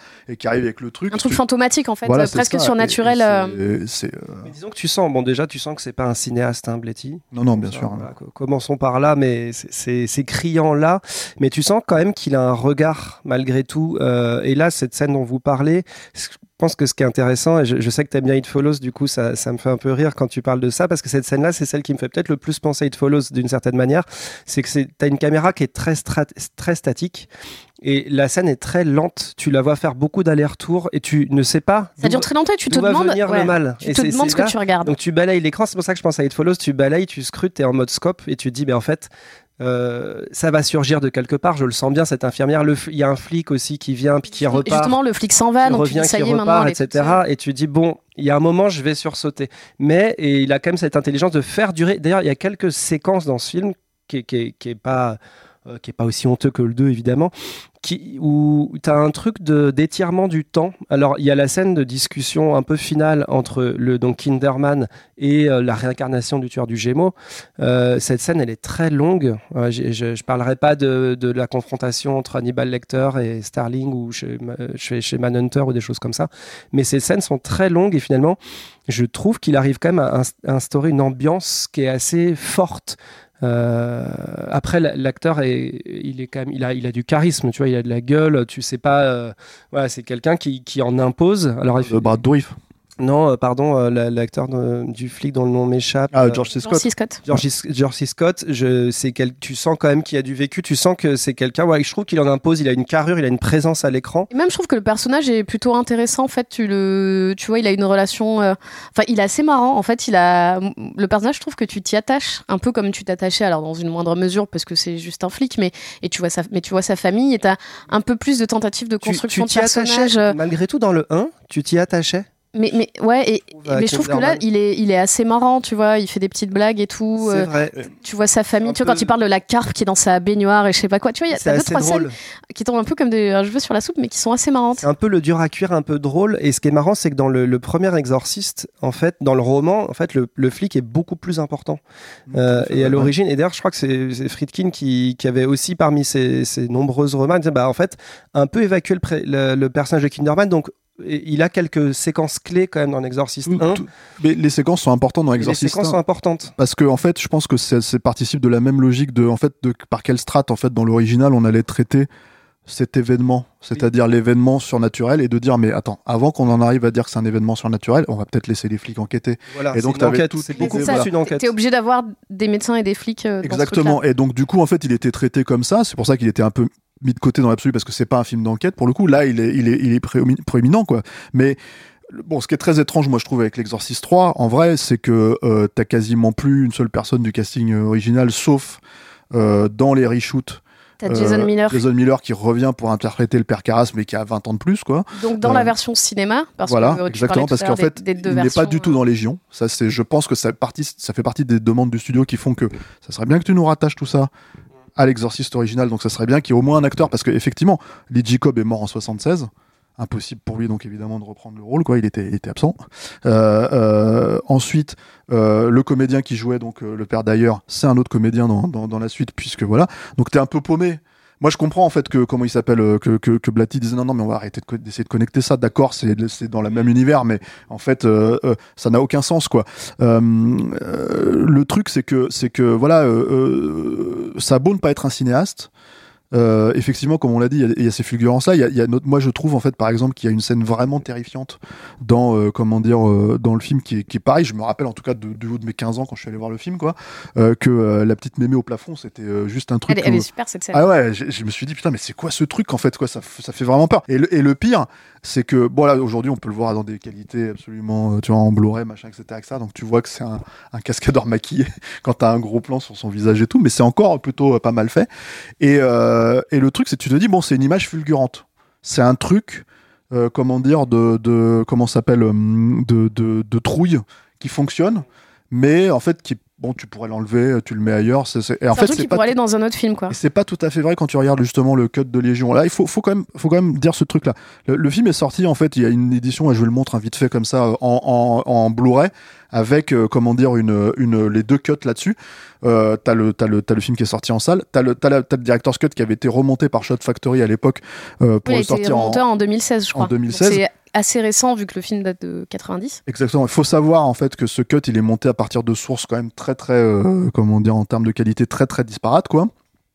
Donc t'as euh, euh, des moments où c'est littéralement la VHS de, la copie de travail, hein, donc c'est absolument dégueulasse. Mais si tu fais un peu abstraction de ça, tu te rends compte que c'est un film beaucoup plus cohérent que le film que tu as vu en salle. Et en gros, qui aurait mérité effectivement d'être déconnecté complètement de, comment dire, de, hum, de l'exorciste, à mon sens. Hein. Euh, vraiment de se dire, bah oui, c'est un lointain cousin de l'exorciste, parce qu'en fait, justement, il n'y a pas d'exorcisme. Justement, en fait, c'est on est dans un autre genre. C'est-à-dire de la même manière qu'on peut considérer que, comment dire, euh, l'exorciste est un drame familial, bah là, en l'occurrence, c'est un film policier avec une enquête, avec euh, voilà, et puis même une enquête procédurière, quoi. Voilà. Euh, moi, je, moi, je, je trouve que c'est un peu le maillon faible, un peu euh, George C. Scott, hein, je t'avouerai. C'est-à-dire, moi, j'aime beaucoup hein, George C. Scott en soi, c'est un grand acteur, mais le problème de George C. Scott, c'est qu'en fait, il faisait qu'une prise hein, à l'époque, et ça, ça, se- ça se ressent des fois. T'as des moments littéralement où, en fait, si tu veux, tu, sens que allez, on va tourner puis on va bouffer, tu vois. Et en fait, euh, il y a un peu un côté comme ça. Il c'est pas le premier film d'horreur hein, qu'il a fait. Il était notamment, il, il très drôle d'ailleurs dans, Firestarter, l'original, il est, en plus, ils lui ont foutu une petite, euh, une petite queue de cheval. Là, il est assez, euh, il est assez rigolo parce qu'il joue un barbouze et c'est quand même George C. Scott tel que tu le vois là. Donc en fait, il était un peu, un peu euh, volubile quoi. Mais en fait, le truc c'est que, comment dire. Euh, non, par contre, t'as Brad Dourif, moi je trouve qui, qui emporte le morceau, qui est vraiment incroyable en fait, surtout dans cette version-là où c'est c'est un peu moins phi- philosophico poète poète que dans la version, euh, comment dire, euh, tu vois. Bah, moi, j'ai pas vu, du coup, j'ai pas vu ce, ce director's cut. Moi, j'ai vu la version salle. Et, et je trouve que vraiment les moments où, bah, en fait, euh, il se partage le rôle avec Jason Miller qui dans, dans les reshoots, en fait. Et je trouve que ça coupe vraiment la dynamique du truc et, et que ça gâche. euh, c'est un renvoi quoi tu vois il y a pas la messe noire en fait que tu vois non plus et pas dans le dans ce cut là c'est un film un film qui se termine très abruptement très euh, voilà euh, comment dire bah, de manière aussi beaucoup plus réaliste, du coup. ouais c'est un truc il rentre dans la, Froide. il, il rentre dans la pièce je, je spoil le truc hein, voilà il rentre dans la pièce il bute le mec d'une balle ça se termine il y a un soleil couchant quoi et vraiment c'est c'est c'est vraiment hyper âpre hyper noir mais pour moi dans la logique en fait de, de, de ce que le film raconte Cohérent avec le film, quoi. c'est plus cohérent avec le film. Euh, euh, il y a, il y a, il a remis un petit peu plus, en fait, clairement ce que ce qui était dans le roman original à la base. hein. C'est-à-dire vraiment euh, ces notions, en fait, de comment dire. de l'église en fait qui se pose des questions vis-à-vis de tu vois de parce que les, il se retrouve à discuter avec des gens de l'église qui lui disent mais c'est pas possible que le tueur du Gémeaux soit réincarné donc c'est littéralement les gens qui sont censés croire qui te disent c'est des conneries en fait. Et ça c'est très intéressant je trouve en fait comme euh, comme euh, comme truc parce que c'est c'est tu te retrouves avec ces questionnements où tu dis mais vous êtes pas censé croire? Et les mecs te disent oui, oui enfin on vit dans le monde Alors que réel. c'est le flic qui est le plus, Ouais, voilà, qui est c'est le ça. plus croyant. et que lui-même en plus est pour le coup en fait à la base euh, non croyant en fait dans le dans le dans le, le, le film original. Donc il y a tout un tas tout un jeu comme ça en fait si tu veux qui est, qui est plutôt euh, qui, qui fonctionne plutôt bien. Maintenant il y a un ou deux moments euh, On va en parler, oui. euh, Ouais, ouais, il faut en parler parce que puis on va montrer un peu les images aussi parce que en fait le truc c'est que tu as une scène de rêve très étrange en fait où tu as Kinderman qui rêve en fait de, de la mort de son ami euh, avant qu'il apprenne la mort de son ami d'ailleurs, puisqu'en fait euh, elle est connectée euh, dans les deux montages d'ailleurs, elle est connectée de la même manière, c'est-à-dire il fait ce rêve et puis ensuite il va il va rendre visite à son ami le père d'ailleurs à l'hôpital psychiatrique et c'est là qu'il apprend qu'il est mort. Il rêve de lui en fait à- au paradis dans, un- dans un espèce de paradis Très chelou. ouais hyper dantesque, hyper euh, hyper euh, hyper euh, comment dire spectaculaire quoi, avec des nains, tu vois qui Des nains qui portent. Ils portent quoi les nains alors je sais plus mais mais enfin voilà t'as des nains qui portent quelque chose. Il, il revoit le, bah, le petit garçon euh, qui est mort au début du voilà film. c'est ça. Et, qui lui- et il a cette phrase trop bizarre. Ah ça me fait plaisir de te voir. Ça me fait plaisir de te revoir. Je suis trop triste que tu sois mort. Avec un grand sourire et il s'en va. C'est très étrange. Voilà, t'as, t'as, parce qu'on est dans les années, enfin, je veux dire, on- on- tu le vois avec le recul. Moi, à l'époque, on n'aurait pas forcément rigolé autant que, qu'aujourd'hui, mais t'as quand même Fabio de Agence Acapulco qui apparaît en ange, tu vois. Et Fabio, faut, faut, faut- on va le montrer visuellement, mais en fait, faut le décrire. C'est quand même un gros bodybuildé avec les cheveux longs qui faisait le top modèle dans les, dans les, dans les tabloïds à l'époque, quoi. T'as Samuel Jackson qui est doublé. Tu vois, en fait, euh, qui, qui c'est même pas la voix de Samuel Jackson, mais qui joue un aveugle, en fait, si tu veux, euh, dans, dans cette espèce de purgatoire ou de paradis euh, euh, C'est. Twin Peaks, c'est un peu Twin Peaks avant l'heure. Il y a- Ouais, mais il y a en- des en- nains et des choses bizarres. en gonzo, en gonzo nul quoi. Tu vois, alors voilà, c'est voilà quoi. C'est et, et du coup ça c'est très bizarre. Il y a, il y a un ou deux autres moments comme ça dans le film. hein. Il y a, il y a moi je sais que le l'ouverture du film et là pour le coup c'est dans les deux cuts. T'as euh, t'as euh, t'as euh, en gros le mâle qui euh, qui rentre dans l'église et en fait si tu veux t'as euh, t'as euh, comment dire t'as Statue de Jésus. qui ouvre les yeux T'as deux veux, trois genre, scènes de statues un peu chelou. T'en as voilà. une à un moment qui ressemble au Joker aussi. Et- Ouais, c'est super et bizarre. Et, marche pour le coup, c'est vraiment le Joker de Brian Bolland. En plus, Ouais. tu vois, c'est ça qui est super étrange et tout. Tu te dis, mais que ça fout là Tu vois, apparemment, c'est donc par voie de Warner, on a les droits de, de- du personnage, donc on le fout là. Mais en fait, oh, les jeunes, ils verront pas que c'est le Joker. Tu fais, bah, tu vois, quand même, quoi. Donc il y a deux, trois moments comme ça, hyper euh, bizarres euh, et, et borderline Z, hein, il faut le dire, tu vois. Euh, mais euh, qui font que moi, je pense que ça fait un peu pencher la balance sur le, le- le- la version cut de salle. Mais en gros, enfin moi je pense que Légion c'est un film. Maintenant William Peter Blatty nous a quitté aussi. hein, il est mort en 2017. Mais c'est un film qui aurait méri- qui mériterait d'être vraiment remasterisé, de retrouver tous les éléments et de le ressortir cette version là, quoi. Parce que c'est vraiment, euh, pour moi c'est clairement la meilleure suite. Ouais, si tant est qu'il y en ait une, quoi. Et euh, On a moins pire des suites. Voilà. Finissons les- l'émission avant. Ah, mais euh, de ce que j'ai vu en tout cas. Mais et voilà. Donc du coup, c'est c'est vraiment en fait. euh, ce director's cut là, moi, ça a été une redécouverte. Je l'avais pas vu. Je l'ai vu pour l'émission. C'est mon ami Julien Charpentier qui m'a prêté son Blu-ray, quoi. Mais c'est vraiment, euh, c'est vraiment, euh, ouais, je trouve que c'est vraiment, en fait, c'est- le le remasteriser, ça serait vraiment une bonne idée, quoi. Mais euh, du coup, on parlait donc de, toutes ces versions différentes, ce qui nous amène à parler du 4. Des deux 4, puisque bah, on en a deux pour le prix d'un, ou presque, hein, mais euh, on a. En fait, on parle souvent de. Bah, là, par exemple, on parle du Director's Cut et de la version que voulait vraiment le réal.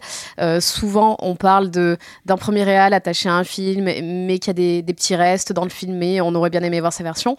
Là, on a vraiment un vrai cas, et peut-être un des seuls cas euh, de l'histoire du cinéma où le même film a été réalisé par deux réalisateurs. Donc on a deux visions. Et ce qui est génial, c'est qu'elles sont ratées toutes les deux. Ouais, je, me- je me demande si c'est le seul cas, j'en connais pas d'autres honnêtement. euh, en tout cas, à ce point-là, d'avoir tourné D'avoir vraiment les deux films, vraiment qui, deux sont- films. qui ont été tournés avec une rallonge pour retourner vraiment. C'est pas juste on reprend des scènes Mais ça, c'est un coup et de sagouin. hein. Ça, c'est le coup de sagouin de, de Rémi Harlin. Parce qu'il faut le dire, c'est-à-dire Rémi Harlin, il a été à la base. alors, bon, l'historique de l'exorciste au commencement, c'est que en fait, en gros, c'est censé être une préquelle. C'est-à-dire qu'à un moment donné, il y a cette scène dans le, dans le, dans le film original où, t'as- où quand ils sont en train de discuter de la capacité du père Mérine à aller, euh, comment dire, euh, pratiquer cet exorcisme. Ils veulent quelqu'un d'expérimenté. Euh, Voilà. Parce que Cara, c'est trop jeune et ils veulent quelqu'un qui a Exactement. fait un, un exorcisme.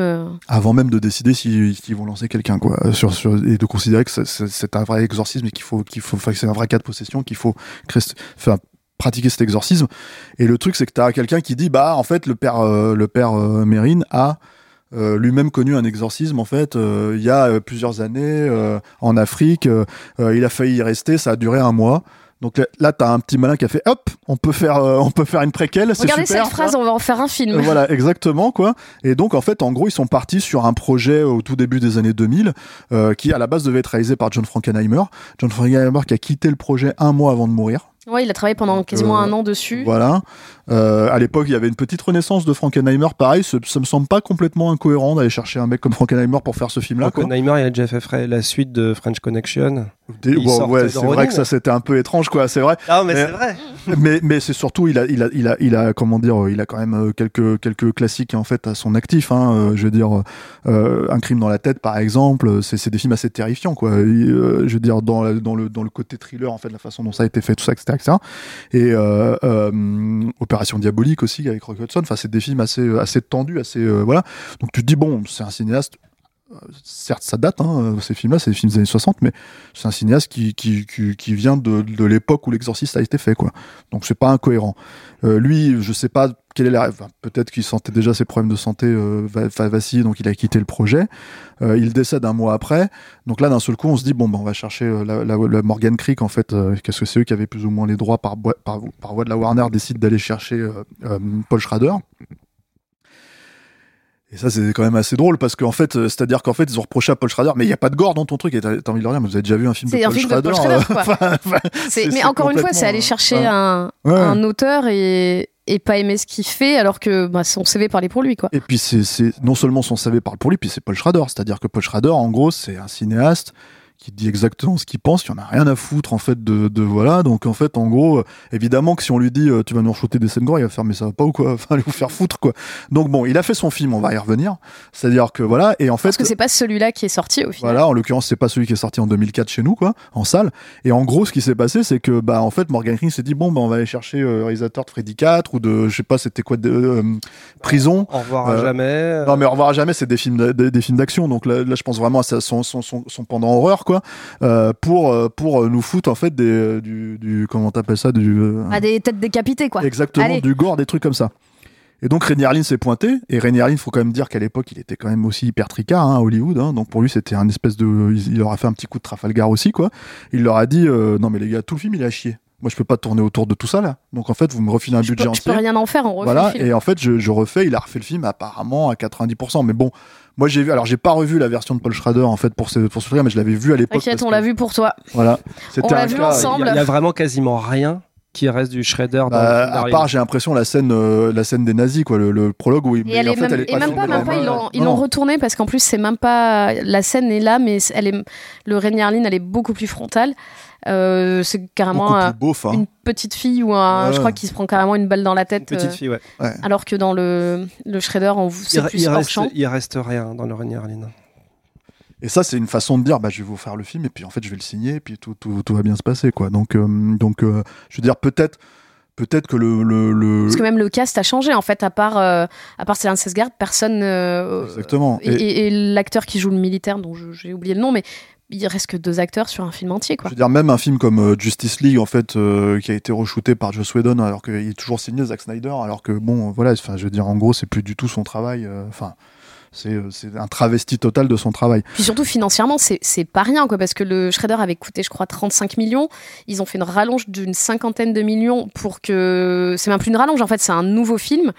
Et. euh, Et ça participe de la- de l'absurdité totale en fait de vouloir donner des suites à l'exorciste. On va en parler avec le, le- le- la suite d'après qui a, qui- où, où- où, en gros si tu veux il- la licence a été rachetée, enfin le, le- le- la franchise a été rachetée à 400 millions de dollars. Mais t'as envie de leur dire mais quand est-ce que quand est-ce que ça a coûté ce prix-là en fait? À cause de juste à cause du succès de l'original c'est absurde. Là c'est la même logique en fait, c'est-à-dire qu'en gros on est en- dans les années 2000 et on te reshoot un ce qui pour moi est un gros film de beauf. Hein. Euh, Je veux dire, il faut, faut, faut, faut... c'est l'exorciste version beauf, quoi. si je l'aime bien. Non mais bah voilà, mais en fait le truc si tu veux, c'est que si tu dis que le, le 2 c'est un espèce de film Gonzo et le 3 c'est une espèce de version ultra épurée, euh, policière, machin, etc., etc. Bah là c'est c'est- Beaufland. Bah, Ah ouais. L'ouverture, en fait, justement, nous, nous on euh, avec Romain, on a vu ensemble le 4, mais la version de Paul Schrader. Et moi, j'avais vu euh, quelques jours avant le Rémi Harlin. Et, euh, et toi, Romain, tu l'avais pas encore vu. Donc, tu n'avais pas encore les points de comparaison.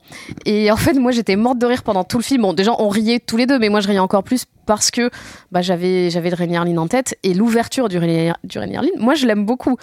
Et elle est complètement différente. Que, enfin, tu vois que le, le Shredder, il, est, il démarre sur la scène de flashback, enfin, qui du coup n'est pas, n'est, Ouais, ouais. n'est pas, un flashback, puisque c'est la scène d'ouverture euh, dans, euh, avec les nazis où euh, il demande au père de choisir des gens pour voir qui ils vont Ça, je tuer. euh, souviens machin, et scène, ouais. avec cette phrase de Dieu n'est pas là aujourd'hui. Et euh, ça, ça, dans le Rainier Lynn, c'est un flashback euh, qui se retrouve euh, au milieu du film. Et l'ouverture du Rainier Lynn, c'est vraiment un plan, une espèce de, panneau, de trucs sur des, centaines de, personnes décapitées et tout. Et alors, c'est fait un peu avec les pieds, mais il y a une ampleur qui n'est pas dans le, dans le Shredder. Moi, Voilà. j'a- moi, j'aime bien cette ouverture. Je vois Romain Elle est- boude, mais Ouais, franchement. Moins, il est team le, Shredder, le, le travelling arrière euh, qui est sur 10 km. oui, Non, il s'arrête jamais, ce, ce travelling. C'est génial, c'est. Ah, c'est marrant parce que Bletty aussi euh, préférait le Shredder. J'ai j'ai mis du temps à le comprendre, mais en réalité, euh, entre Shredder et Arline, le cinéaste qui ressemble le plus finalement à qui est Bletty, c'est nettement Shredder. Et il a été bien sûr qu'il l'a. D'ailleurs, ils l'ont fini hein, finalement. Il a été terminé. Ils lui ont redonné une petite Oui, rallonge ils pour qu'il le finisse parce qu'ils ont dit bah, en fait le Rainier Arline, euh, bon déjà ça a rien rapporté non plus.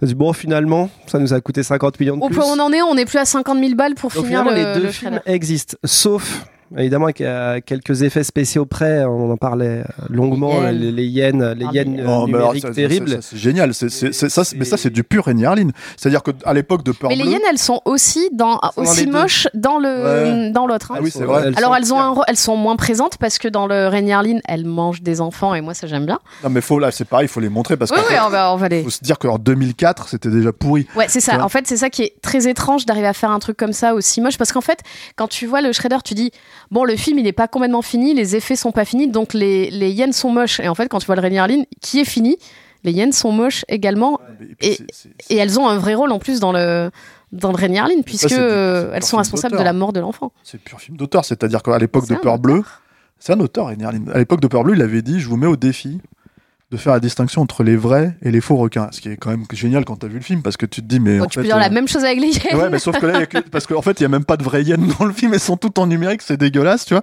Donc la scène est ridicule, mais c'est pas la seule, hein. il y en a plein des super scènes comme ça, tu vois, complètement euh, débilos, go- Google, parce que c'était sa grande spécialité aussi à René Harlin à l'époque, c'était de foutre, euh, tu sais, de foutre le- des, des scènes gore bien pourries, là, bien, bien, bien graveleuses et tout, tu vois. Donc là, t'as quand même une scène, en fait, où t'as un gamin qui est possédé, là, euh, dans un hôpital, et en fait, euh, ils viennent, euh, je sais plus exactement ce qui se ils viennent l'exorciser, mais en fait, t'as le démon qui s'en va, et qui commence à mettre des coups de, de tu sais, il pète les bras, il pète les jambes, en fait, de, comment t'appelles ça, de, de, de, de- Les sorciers autour. hein. Ouais, de tous les sorciers. Donc là, c'est Steven Seagal, le mec, tu vois. C'est c'est littéralement, euh, tu vois, c'est pas Zouzou Seagal, quoi. Tu vois, il est en train de péter les bras, les jambes et tout ça, etc. Et tu te dis, mais. euh, Enfin, tu vois, et Ray Darlin, tu dis, ouais, ouais, c'est bien.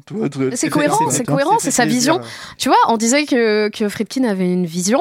Rainier Harlin aussi, il a une Ah, vision. mais complètement. Et, et alors, moi. Moi, je trouve qu'il est dire, fidèle à lui-même. Tu vois, j'ai pas envie en fait forcément de parler de, par exemple, de- du physique d'une actrice, tu vois, pour pour voilà. Mais là, à un moment donné, quand tu regardes Isabella Stropso, qui est une très belle femme, tu vois, en fait, le simple fait de la maquiller, tu vois, avec en reprenant le maquillage de Linda Blair, déjà, ça rend le truc ridicule parce que tu te dis, mais en fait, euh, ce qui fonctionne dans euh, l'exorciste, c'est que c'est l'i- l'innocence même en fait qu'on bafoue. Là, tu prends une, une femme qui est euh, je veux dire objectivement belle, tu vois, et tu la tu la maquilles, c'est Gollum d'un seul coup parce qu'en fait ça peut pas marcher autrement. Tu peux Même- pas, tu même- peux pas. ça- Même dès le deuxième, en fait, euh, tu voyais que Linda Blair, elle était adulte et elle avait un côté beaucoup plus femme et ça marchait moins bien euh, bien que sûr. quand c'est une enfant qui est l'innocence. Et là en plus on parle on parle d'une bonne girl. Tu vois quelqu'un qui a été choisi. Le pour son final, le final du. Rainier il est incroyable. voilà, c'est du grand guignol, quoi. De... ouais.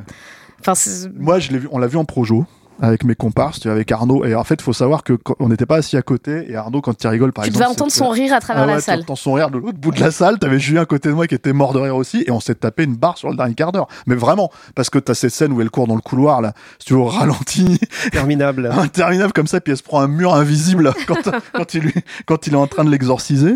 Tu te dis, mais voilà. Et alors, bon, au-delà de tout ça, si tu veux, euh, t'as, donc t'as ces moments complètement ridicules qui effectivement rendent le film assez drôle.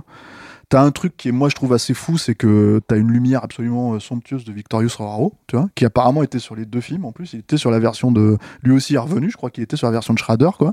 Et tu te dis, putain, pour du, Ra- du Rainier Harlin, c'est vraiment de la confiture au cochon, quoi, cette lumière-là, tu vois. Ah, mais moi, c'est un truc qui m'a frappé parce que, en fait, c'est des lumières comme t'en vois plus aujourd'hui au Ah, cinéma.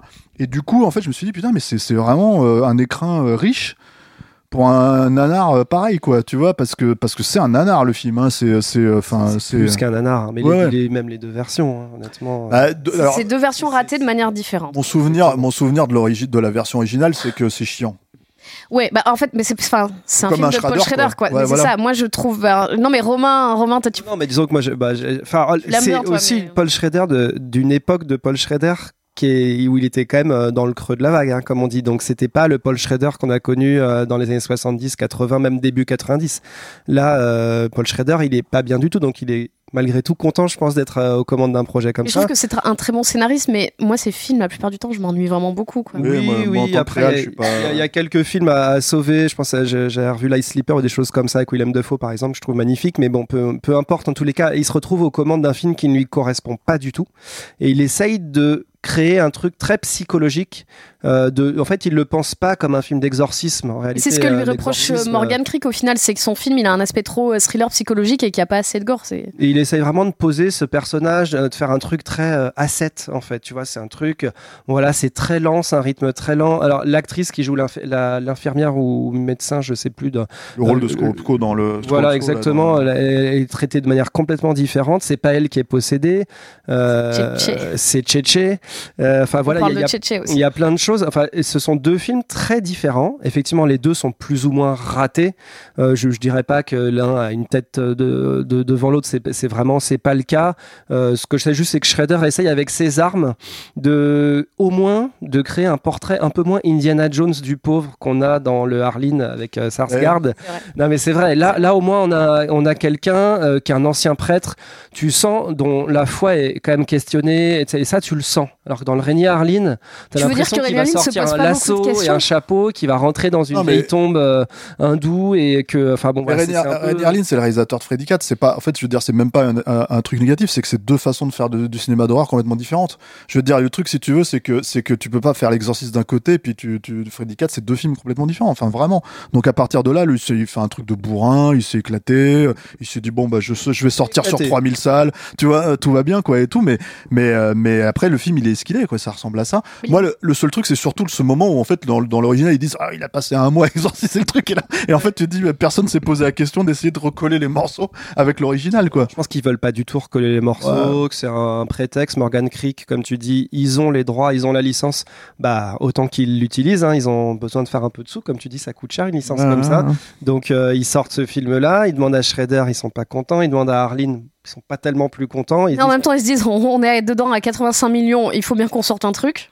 Ce qui est marrant, c'est que tu vois, comme tu le dis, hein, toutes les suites ont été des, des fours mercantiles, on va dire, euh, et des fours euh, critiques et euh, artistiques. Et ils s'acharnent quand même, et ils en font quand même deux. C'est étonnant. Hein C'est étonnant. Bah, y a- y a- jusque-là, quoi. Ouais, mais, mais après, moi, je pense que ça, c'est un, euh, ça témoigne en fait de l'aura de l'original. C'est-à-dire que en gros, euh, encore une fois, même au-delà du succès et tout, euh, c'est un film qui est encore là. Et je pense en plus que, très honnêtement, en fait, euh, l'exercice au commencement, euh, il existe aussi de nouveau en fait en 2004.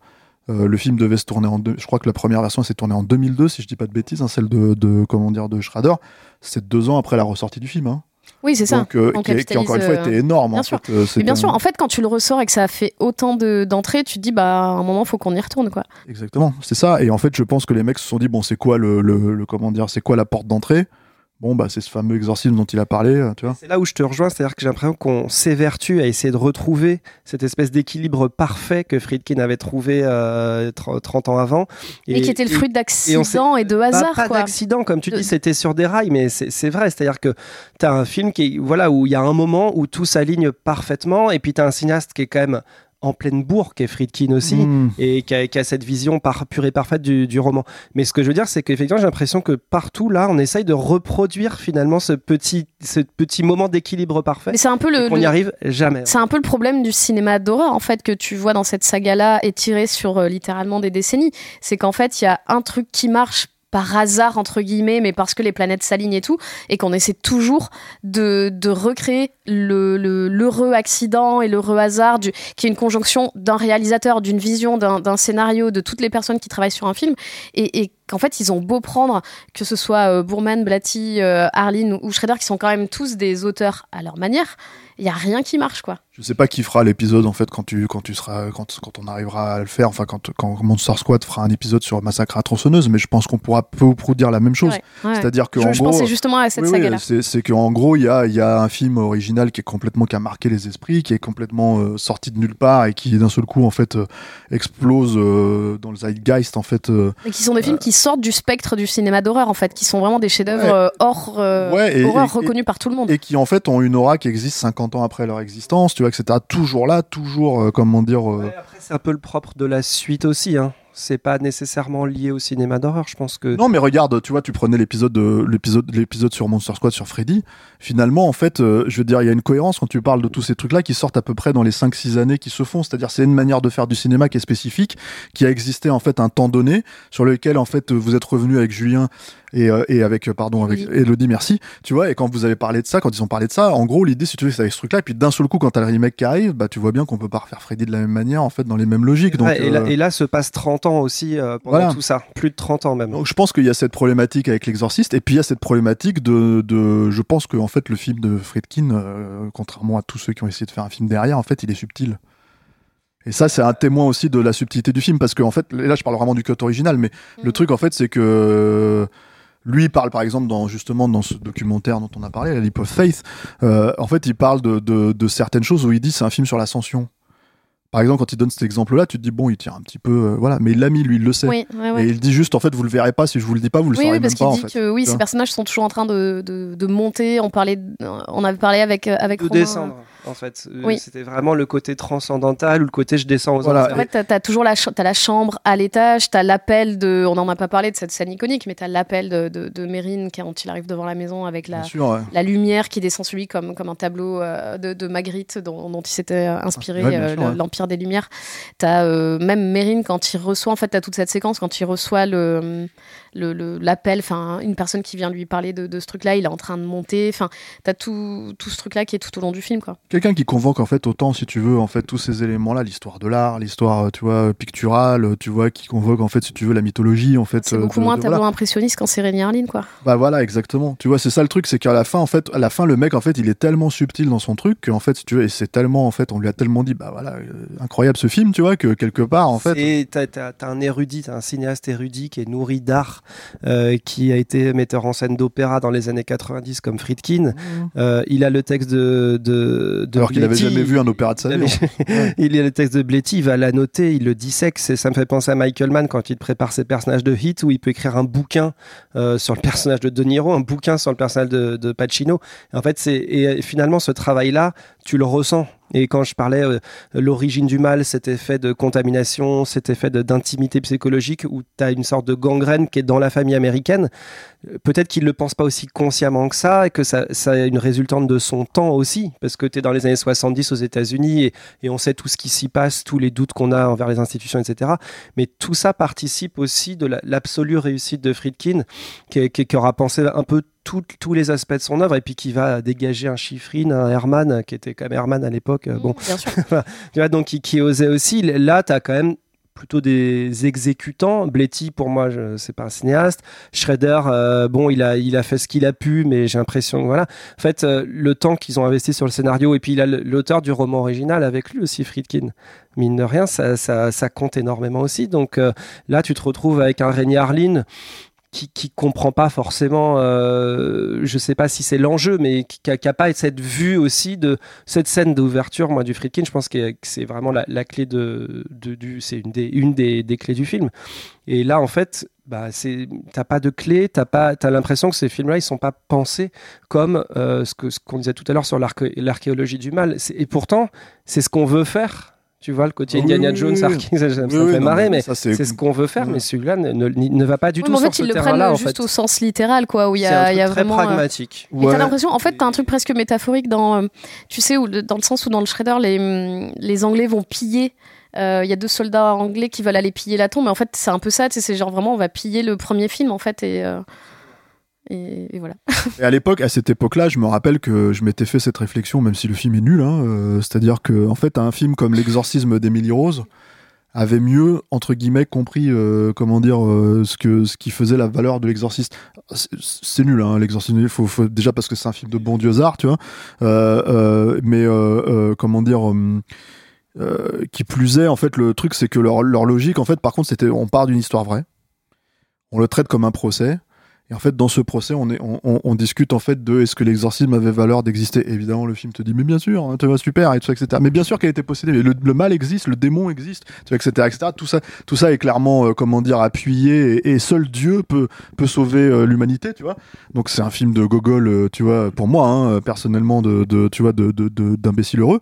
Mais le truc, si tu veux, c'est que c'est que c'est que quelque part, en fait, dans son approche, dans sa façon de de, de procéder, il avait un tout petit peu mieux compris en fait ce qu'était l'exorciste euh, de, William. Il en fait n'importe quoi, mais euh, mieux que, enfin, il avait mieux compris que Rainier Harlin ou euh, ou euh, comment dire euh, ou, euh, ou bah euh, La différence, euh, je, je l'avais vu en salle, je pense que je devais être ado quand il est sorti l'exorcisme d'Emily Rose, c'est que c'était aussi un peu un film pour ados d'exorcisme. Euh, Enfin, dans, ah, dans- dans mon souvenir. ah, il y avait, c'était pas du Et- tout horrifique. euh, Enfin, c'était l'aspect horrifique, c'était du PG-13. Hein. C'était, Voilà, ouais, ouais, gentillet, compagnie, mais ouais. là, je, ce que je veux dire, c'est que sur les deux versions du 4, euh, là, c'est pas, ce sont pas des films pour ados. Du Non, tout, non, ouais. en fait, tu vois. Donc, euh, on va. Bah, à la fin, le- la version de Harlin un peu quand même, parce que bon, glo- globalement, Un peu en quand fait, même. euh, ouais, mais, ma- mais malgré lui, si il y a du jumpscare, il y a des trucs comme ça. Enfin, ça y va.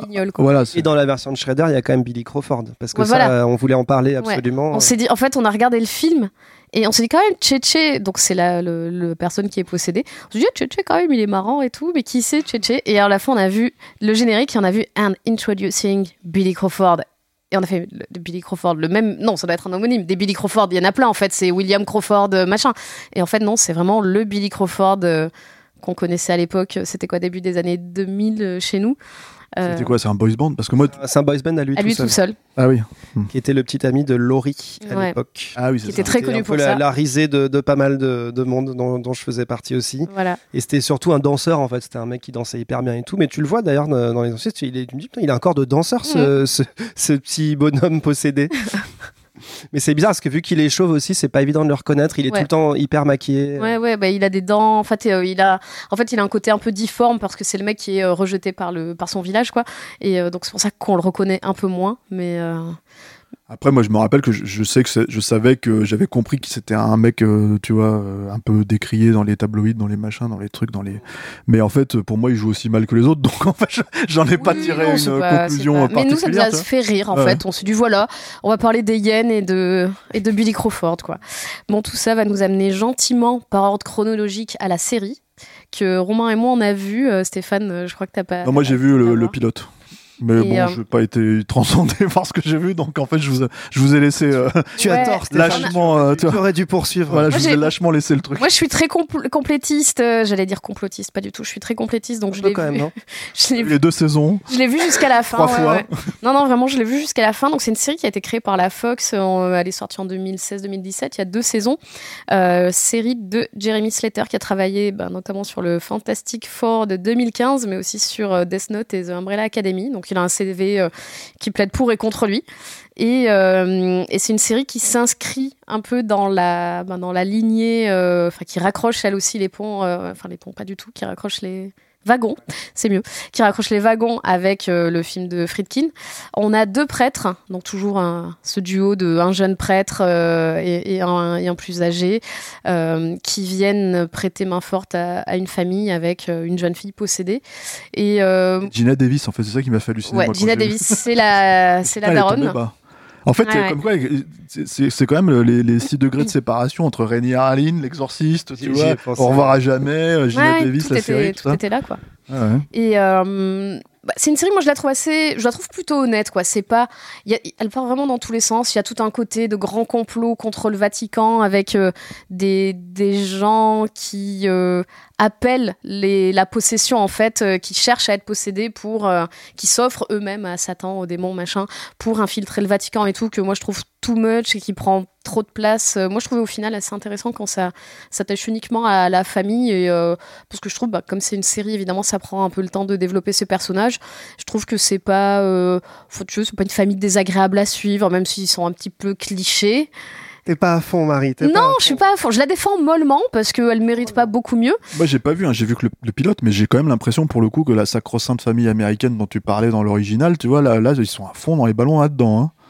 Bah, et- il- moi, j'ai l'impression quand même. Bon, alors déjà, c'est euh, une suite qui oublie tout ce qui s'est fait entre temps. Je... faut Bah, c'est quand même le- encore, faut quand euh, même le préciser. C'est la suite exacte du 1. C'est en, bah, en fait, oui, comme le, comme le, le- comme le 3, en fait, c'est une redcon, c'est Voilà. encore une continuité rétroactive avec euh, un truc qui Voilà. balaye. On euh, oublie tout ce qui s'est C'est passé. rétroactif, pas mal. Bah, je définis les termes. Ouais, ouais, bien sûr. Écoutez, je suis un petit lexique. Ouais, ouais. Pas de franglais, nous, ici. Non, mais en tous les cas, moi, j'ai beaucoup aimé cette série. Contrairement à toi qui l'as pas vu parce que ça te saoulait. Bah, moi, j'ai toi vu qui l'as était- vu mais qui a moyen aimé. Non, mais je trouvais qu'il y avait des choses intéressantes. Non, mais en tout cas, voilà, moi je trouvais qu'il y avait beaucoup de choses intéressantes et surtout j'ai l'impression que c'est enfin une suite de, du film de Friedkin euh, parce qu'elle en a compris pas mal de, de points essentiels. Et d'une part, euh, c'est une série qui décompose et qui met à l'épreuve la foi de ces deux prêtres, prêtres ou anciens prêtres d'ailleurs. Euh, et ça, c'est aussi euh, intéressant de le souligner, parce qu'il y en a un qui n'est plus prêtre, euh, qui est exorciste mais qui n'est pas prêtre. Voilà. Et on va dire toute la première saison, c'est une longue épreuve de foi. Et ça, je trouve ça intéressant euh, dans le cadre de l'ambiguïté dont on parle depuis le début sur l'exorciste 1, dans le texte de Blétier, etc. Où finalement, euh, Carras se pose ces mêmes questions-là aussi. Mérine, il arrive un peu, euh, moi j'ai l'expérience, j'ai vécu et je sais, je suis exorciste, ça existe, etc. Euh, là, c'est un petit peu différent dans la, dans la saison 1 en tout cas. Donc il y a ce côté, voilà, épreuve de foi que je trouve extrêmement bien écrite. Vraiment, cette épreuve, c'est un long bras de fer entre sa foi et, euh, et ce que je suis capable de faire moi en tant que prêtre. Donc voilà, il y a ce côté décomposition lente et minutieuse de la famille américaine, un peu ce qu'on disait du, du 1, qui est une famille encore plus euh, nucléaire classique euh, là, ça se passe à Chicago, donc la ville de naissance de Friedkin. C'est aussi un petit clin d'œil sympa, je trouve. Et comme ce que tu dis, par contre, sur les faits, on écrit une série, donc tu as un complot un peu à la Chris Carter dans X-Files. Il fallait un complot. Certes, ce complot euh, prend peut-être beaucoup de place par moment, euh, mais Alors qu'au final, il va nulle part, quoi. il va, il va pas forcément nulle part, mais il prend peut-être trop de place par rapport à ce qui fait vraiment l'essence de la série. Mais c'est surtout ce que j'aime bien, c'est, on peut le dire, c'est pas un spoil, c'est qu'ils mettent en perspective cette espèce de déchaînement du mal dans la ville et la venue du pape. Et je trouve que faire ce parallèle entre ces deux phénomènes, euh, enfin phénomènes événements euh, qui se produisent en même temps, je trouvais que c'était assez subtilement euh, amené parce que euh, qu'est-ce qui peut plus déchaîner finalement le diable que euh, le représentant matériel sur Terre euh, qui, qui, serait le pape ici. Et du coup, il y a cette espèce effectivement de complot. Euh, il y a quelques références du coup à Carpenter aussi que j'ai beaucoup aimé, notamment au Prince des Ténèbres, tu vois par... euh, par il y, a, beaucoup de plans que je trouve vraiment très travaillés, la musique, il y a, beaucoup de choses. Je me dis vraiment, c'est une série qui est d'excellente facture, qui est extrêmement bien réalisée. Et tu sens qu'ils sont très fans et très amateurs du 1. Il y a quelques séquences où tu vois bien qu'ils connaissent euh, plan par plan le, premier exorciste. Euh, et c'est un peu moins vrai dans la deuxième saison. Euh, parce que voilà, il y, a- des côtés qui partent un tout petit peu plus dans le slasher, je trouve, par moment, où ça hésite un petit peu, etc. Euh, mais j'ai l'impression que cette série va tenter des choses dans un univers qui est créé, qui est finalement pas un univers très large, celui de l'exorciste, mais qui va au moins peser une chose qui est essentielle dans l'exorciste, c'est comment le mal contamine la famille.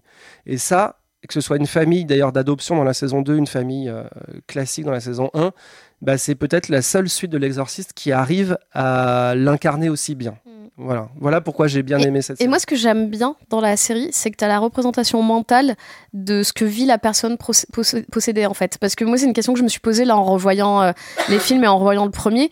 Je me suis dit, en fait, tu vois pas ce que voit Regan, en fait. Tu vois, parce que parfois, comme c'est le démon qui parle, euh, tu dis mais elle est où en fait à ce moment-là? Est-ce que elle, elle assiste à ça? Est-ce qu'elle est ailleurs dans un truc? Et c'est une question que je me suis posée avant de savoir, avant de, voir la série et de savoir qu'elle y répondait euh, un petit peu. Et, euh, et je trouvais que c'était intéressant. T'as as une, toute une représentation mentale. T'as un personnage qui a l'air d'un d'un mec de 60 ans, euh, je crois qui est genre un, salesman ou je sais pas trop quoi. Là, tu as un petit mec avec son petit costume et tout, à qui euh, la, fille possédée parle, et tu t'aperçois au final que les autres personnes ne le voient pas. Après, il apparaît sous une autre forme quand il est vraiment euh, l'incarnation du démon, et au final, lui, c'est le Mr. Howdy, l'ami imaginaire de Regan dans le, dans le premier film quand elle joue avec sa planche de Ouija et qu'elle invoque le, le- le démon. Donc, ils ont essayé d'incarner ce truc-là qui là aussi était littéralement une ligne de dialogue dans, dans le premier film. Mais je trouve que c'est intéressant et euh, la façon dont c'est traité dans le 2 aussi, avec cette petite fille, avec la vision du père, quand à la fin, moi, moi je me suis, j'avoue, je me suis un petit peu fait avoir par ce reveal qui arrive sur la, le dernier tiers de, de la saison où tu vois euh, l'envers du décor, où tu vois vraiment les choses comme le voient les autres personnes qui ne sont pas possédées. En fait, tu sais jamais quelle est vraiment la personne pos- possédée. Et je trouvais que c'était assez intéressant parce que c'est pas comme, comme on le disait, hein, il y a eu quand même pas mal de suites pas, ça n'a pas toujours été bien traité. Là, au moins, il y avait quelque chose d'original. euh. Ça- et puis ça évite quand même aussi, ce que je craignais beaucoup, c'était un épisode, un exorcisme. Et, on va pas du tout là-dedans. On va vraiment creuser les mécanismes de l'exorcisme. Donc identifier, euh, se poser les bonnes questions et puis prendre le temps de le faire. Oui, parce qu'au final, comme on suit davantage les prêtres que la famille elle-même, en fait, on a toute leur démarche. euh, et au final, dans la deuxième saison, c'est une nouvelle famille, euh, mais on suit toujours euh, ces prêtres-là, et c'est ce qui aurait dû être dans la saison 3, mais la série a été arrêtée Il faut finalement. être un peu boxeur. Des- Il faut être un peu boxeur dans cette série pour être prêtre. Et ils sont Mais- un peu beaux gosses aussi. Beaux c'est- gosses on n'avait pas vu ça depuis Fleabag. Enfin, non, Fleabag arrive après, mais, mais oui, c'est des prêtres pas, pas forcément hyper crédibles, mais Des prêtres un peu alcooliques. euh, un dire que contrairement à Fredkin, il n'est pas allé chercher des vrais prêtres. Quoi. non. Je pense pas, non. Ah non, si tous les prêtres étaient comme ça, je pense qu'on irait plus souvent à la messe.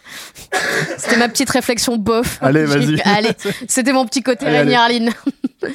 bon, et tout ça nous amène au dernier, le blasphématoire, l'exorcist believer euh, en anglais et dévotion de David Gordon Green.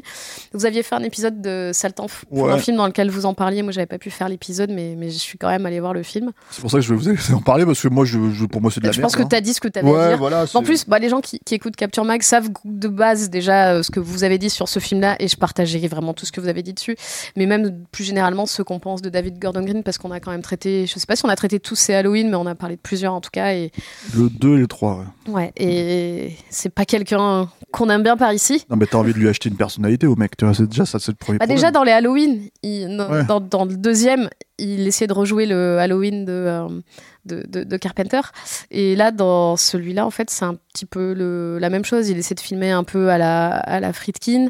Ouais, mais c'est, c'est- pour moi, c'est, pas de la, c'est pas, c'est pas de la mise en scène en fait. Travailler, c'est pas de la mise en scène étudiée. C'est en fait, t'as l'impression que c'est un PowerPoint qu'il a fait pour les, euh, comment dire, pour les, pour les exécutifs du studio, qui ont dit alors dans Fredkin, on a remarqué qu'il y avait des plans comme ça, des plans comme ça, des plans comme ça. Tu nous les refais? Mais c'est comme, c'est comme quand il singe les plans de Carpenter dans, dans Ouais, Halloween, ça, en fait, ouais. au final. Et comme tu le disais tout à l'heure, donc c'est une franchise que Blumhouse a racheté pour 400 000 dollars, donc c'est énorme. 400 millions. 400, 400, euh, et oui, oui, pardon. Et ils sont en train Parce d'essayer que de. 400 000 dollars. Oui, non, bien sûr. c'est, réglé. Oui, oui, oui. c'est une bagatelle. Et, euh, et surtout, en fait, ils essaient de. Enfin, le but, c'est de relancer une nouvelle trilogie, quoi.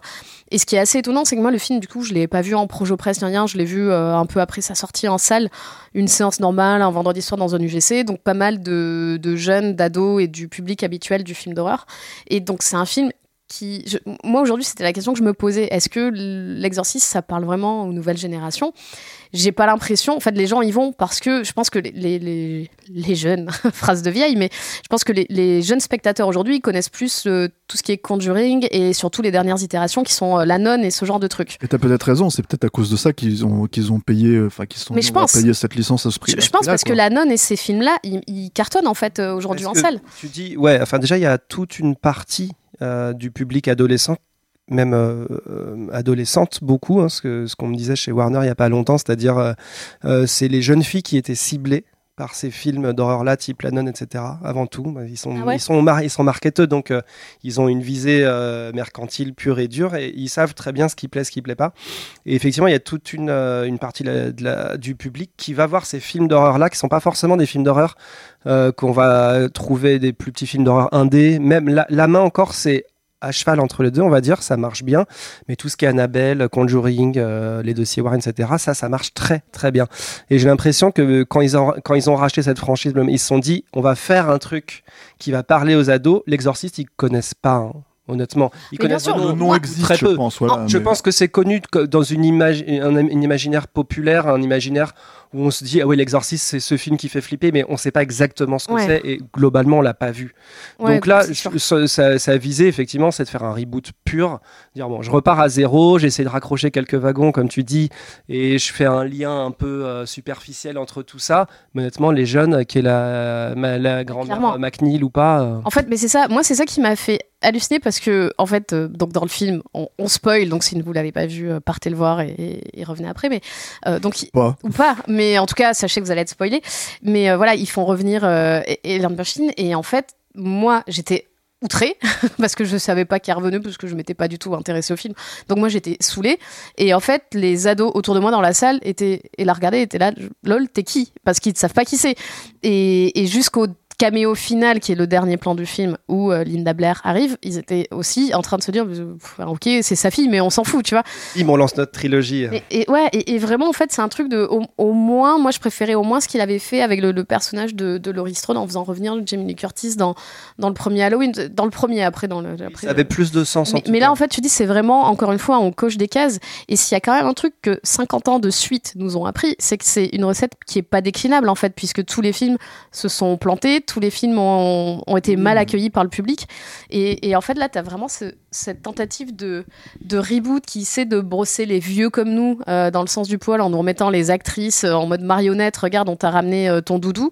Et. euh, et qui essaie de faire, bah, de surfer sur ces films de, de possession qui sont euh, à nouveau à la mode depuis le, le premier Conjuring de, de James Wan. 10 ans quand même déjà. hein. Ouais, ouais, mais ça fait un moment que. Mais, mais le Conjuring euh, Verse, Mais je sais pas si ça existe, ouais, mais il y a quand même. Il y a, il y, a, y a trois Conjuring, il y a. Je sais pas combien d'Annabelle, il y a, Bien sûr, bien il y a- sûr, il y a ouais. la deux ou trois de Non, enfin je sais pas, il y, a, il y a une dizaine de films presque. Mais, mais après, il y a cette, le- ce truc, en fait, où, ce que je dis 10 ans, parce qu'en fait, en gros, euh, ça y est, il y en a, enfin, je veux dire, James Wan, moi, j'aime pas un Conjuring, hein, les, ces films-là, quoi, mais James Wan, euh, bah, c'est un cinéphile aussi, quelque part. Alors, c'est un cinéphile à sa manière, hein, un peu. euh, Moi j'aime bien le premier, je trouve qu'il y avait des, des deux, trois bonnes idées dans le, dans le premier film. le Oui, premier mais en fait, ce que je veux dire, c'est que c'est un cinéphile à sa manière et qu'en gros, bah, euh, il est, euh, il est, comment dire, euh, à tout prendre. Lui, il l'a vu, l'exorciste, sait ce qu'il fait. Et en fait, puis, il, il- il- on va dire, il y rend, il y rend hommage à sa manière à lui, en fait, contrairement à, à David Gordon Green, qui lui, en fait, littéralement est, pour moi, c'est, c'est, lui et, et surtout Jason Blum, évidemment, hein, parce que je pense que c'est vraiment lui qui tire les ficelles derrière, quoi. C'est, euh, c'est, c'est des fossoyeurs, en fait. C'est-à-dire que, en gros, pour moi, ça a autant une logique de faire ça que de faire le, la préquelle de The Thing, qu'on va aussi appeler The Thing et qu'on va, tu vois, euh, euh, qui, qui, qui en fait a entre guillemets euh, espoir, l'espoir secret d'annuler le film original pour pouvoir relancer quelque chose et voilà et ne pas forcément se coller. C'est comme Star Wars épisode 7 où ça devient un truc où on en, en fait on enlève la mythologie, on prend, on garde juste ce qui fait la marque. C'est tous ces trucs en fait, c'est des, des choses assez, pour moi c'est assez énervant. Donc, euh, donc euh, voilà, et je suis bien content parce que ça on l'avait pas dit à l'époque sur le Saltan parce qu'on savait pas encore que ce soit bien planté et qu'en fait leurs 400 millions de dollars ils vont peut-être jamais les revoir quoi. Ah non mais ils vont peut-être jamais les revoir. Après tu peux tourner ça au rabais, hein. tu peux faire, tu peux faire, tu peux finir la trilogie avec 15 millions chacun et puis voilà. Ça il, en a fait plein des films comme ça, euh, comment il s'appelle euh, Jason Blum, mais ils vont rien rapporter. Ouais. Bon, Donc, et puis euh, sur, le, sur le film en, en lui-même, on va pas. vous en- je pense que vous avez déjà à peu près tout dit dans le. Oui. On n'a pas du tout pitché quand même le film. Vas-y, pitch. Non, Le, je mais sens que toi, t'as un peu envie. Toi, T'as bien aimé. Non, je- non, non, malheureusement non, mais. Ouais, mais il est quand même indulgent, lui, je- euh, Romain, je suis avec. moins haineux. euh, Un non, mais- gentil quoi. Non, en fait, j'ai- quand même détesté malgré tout le film. Au bout, enfin, j'ai voulu y croire en tout cas le premier quart d'heure. Je me dis tiens, c'est sympa, ces deux petites filles qui partent de l'école, euh, deux petites collégiennes, je sais pas à quel âge elles ont, 13, 14 ans, euh, qui disparaissent pendant trois jours et qui réapparaissent subitement comme ça euh, de l'autre côté de la campagne et on sait pas ce qui s'est passé pendant ce moment-là. On les retrouve et elles sont possédées. Bon, voilà. Pitch de départ, je, je trouve pas con, je trouve pas nul. Le problème c'est le traitement. Jason Blum, il écrit pas. Il produit, mais il écrit pas. Le problème, c'est que David Gordon Green, qui est la même équipe d'ailleurs qu'il a utilisé pour le, le reboot, enfin la suite reboot d'Halloween, La vie, il a son mot à dire sur le scénar. hein, il a son pas. mot à dire, mais il a repris la même équipe David Gordon Green que Mm. pour Halloween. Et il- Halloween, il- ça cartonne, le- donc ils sont il- ça a cartonné aux États-Unis, mais moins, moins en France. Mais c'est juste qu'ils ont refait exactement les mêmes erreurs. C'est-à-dire qu'il euh, il y a un moment où je sais pas ce qui se passe, tout d'un coup le film switch. Et là, tu ne comprends plus du tout ce qui se passe. Les enfants sont possédés du jour au lendemain. Personne Euh, ne met ça en doute. Personne ne met ça en Même doute. le père qui n'est pas croyant. Tu as aucunement l'épreuve de la foi, qui est quand même une des caractéristiques, ce qu'on disait tout à l'heure, principales de l'exorciste. Euh, tu aucun crescendo, en fait, c'est très mal écrit. Il y a, ça, ça- il y a des en fait- gros problèmes de montage, d'écriture, même de jeu d'acteur. la scène de l'hôpital où on les récupère, on leur fait toute une batterie de tests. Et justement, tu, moi, je me disais peut-être que ça va être aussi éprouvant parce qu'on leur fait bah, des analyses pour voir si elles n'ont pas été violées. Parce que comme elles se rappellent de rien, on se dit il y a peut-être un cas de sidération, d'amnésie lié à un trauma et tout machin. Donc tu dis ah tiens, c'est, il va peut-être se passer quelque chose. Et tu vois, par exemple, la scène de l'hôpital, excellent exemple. Ce qu'on disait tout à l'heure du premier exorciste, où ce qui faisait le plus flipper les gens, c'était cette scène d'artériographie où tu voyais le sein. Là, la scène d'hôpital, tu n'en as rien à faire. Il y a à aucun moment, tu, même tu stresses, t'as, t'as peur, à aucun moment, tu n'as cette idée de l'horreur en fait. Tu n'as pas de vision de l'horreur. Et lorsqu'on va aller jusqu'à l'exorcisme, où en fait, comme pour Halloween, d'ailleurs, c'est la communauté qui va résoudre le problème du mal ambiant. Il va, il nous refait le compris, coup de la là. communauté. Et puis paye gros- ta communauté, c'est quand même des idiots. Voilà, donc et puis tu as un peu toutes les cultures qui sont incarnées. euh, voilà, c'est vraiment le côté euh, communauté Benetton qui va sauver euh, ses enfants du mal. Mais bon, Est-ce qu'on peut Euh, parler de cette scène d'Avengers de, de l'exorcisme là où ils arrivent tous au ralenti côte à côte dans l'église? Moi j'étais dans une torpeur où je m'endormais à moitié et là j'ai vu ça, j'ai fait non mais excusez-moi je voudrais dormir. Vraiment. des C'est- moments gênants. Non mais tu sais, t'as vraiment le père qui ne croit pas en Dieu. On lui dit ta fille est possédée, il fait ah oui d'accord j'y crois. Euh, la voisine, euh, ah non mais Parce que la moi. voisine l'a compris. Elle- la- Ils sont partis pendant trois jours comme Jésus. Mais oui, elle te, elle te le dit parce qu'au cas où tu es un peu idiot, il faut, il faut te le, il faut te le, te le marteler. Puis la voisine qui dit ah non mais moi j'ai failli être bonne sœur, euh, mais en fait je tombe enceinte et j'ai avorté, du coup euh, bah euh, j'ai quitté le couvent. C'est très bien, vous êtes qualifié. Mais vraiment genre tout le monde est qualifié. Genre moi une fois j'ai vu une bible dans le truc d'un motel. Ah bah vous êtes qualifié. Tout le monde est qualifié pour être exorciste. Ça J'ai vu aucun- l'exorciste. Vous êtes qualifié. ça n'a aucun sens. Et, euh, et puis pareil, cette, euh, sur le, ça pouvait être intéressant d'avoir une possession sur deux, deux petites filles en même temps, mais du coup, pourquoi on comprend pas les règles du truc et pourquoi euh, ça devient, ah, en- faut en choisir une parce qu'on peut pas sauver les deux et tout ça.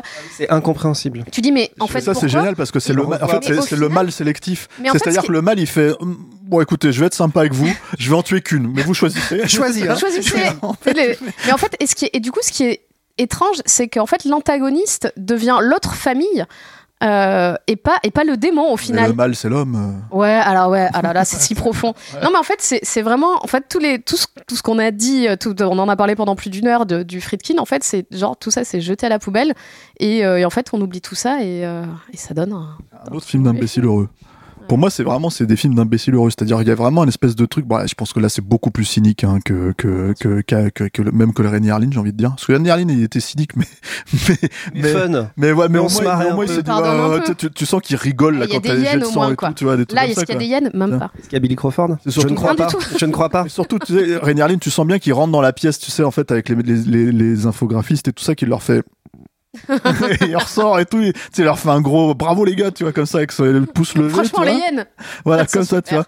Genre, il a à peine jeté un oeil, il a fait ok, c'est bon, c'est bon, tout va bien, quoi, tu vois. Et après, euh, il, a, il a sa grande phrase, vous ferez, vous ferez jamais la différence entre les vrais et les fausses hyènes, tu vois.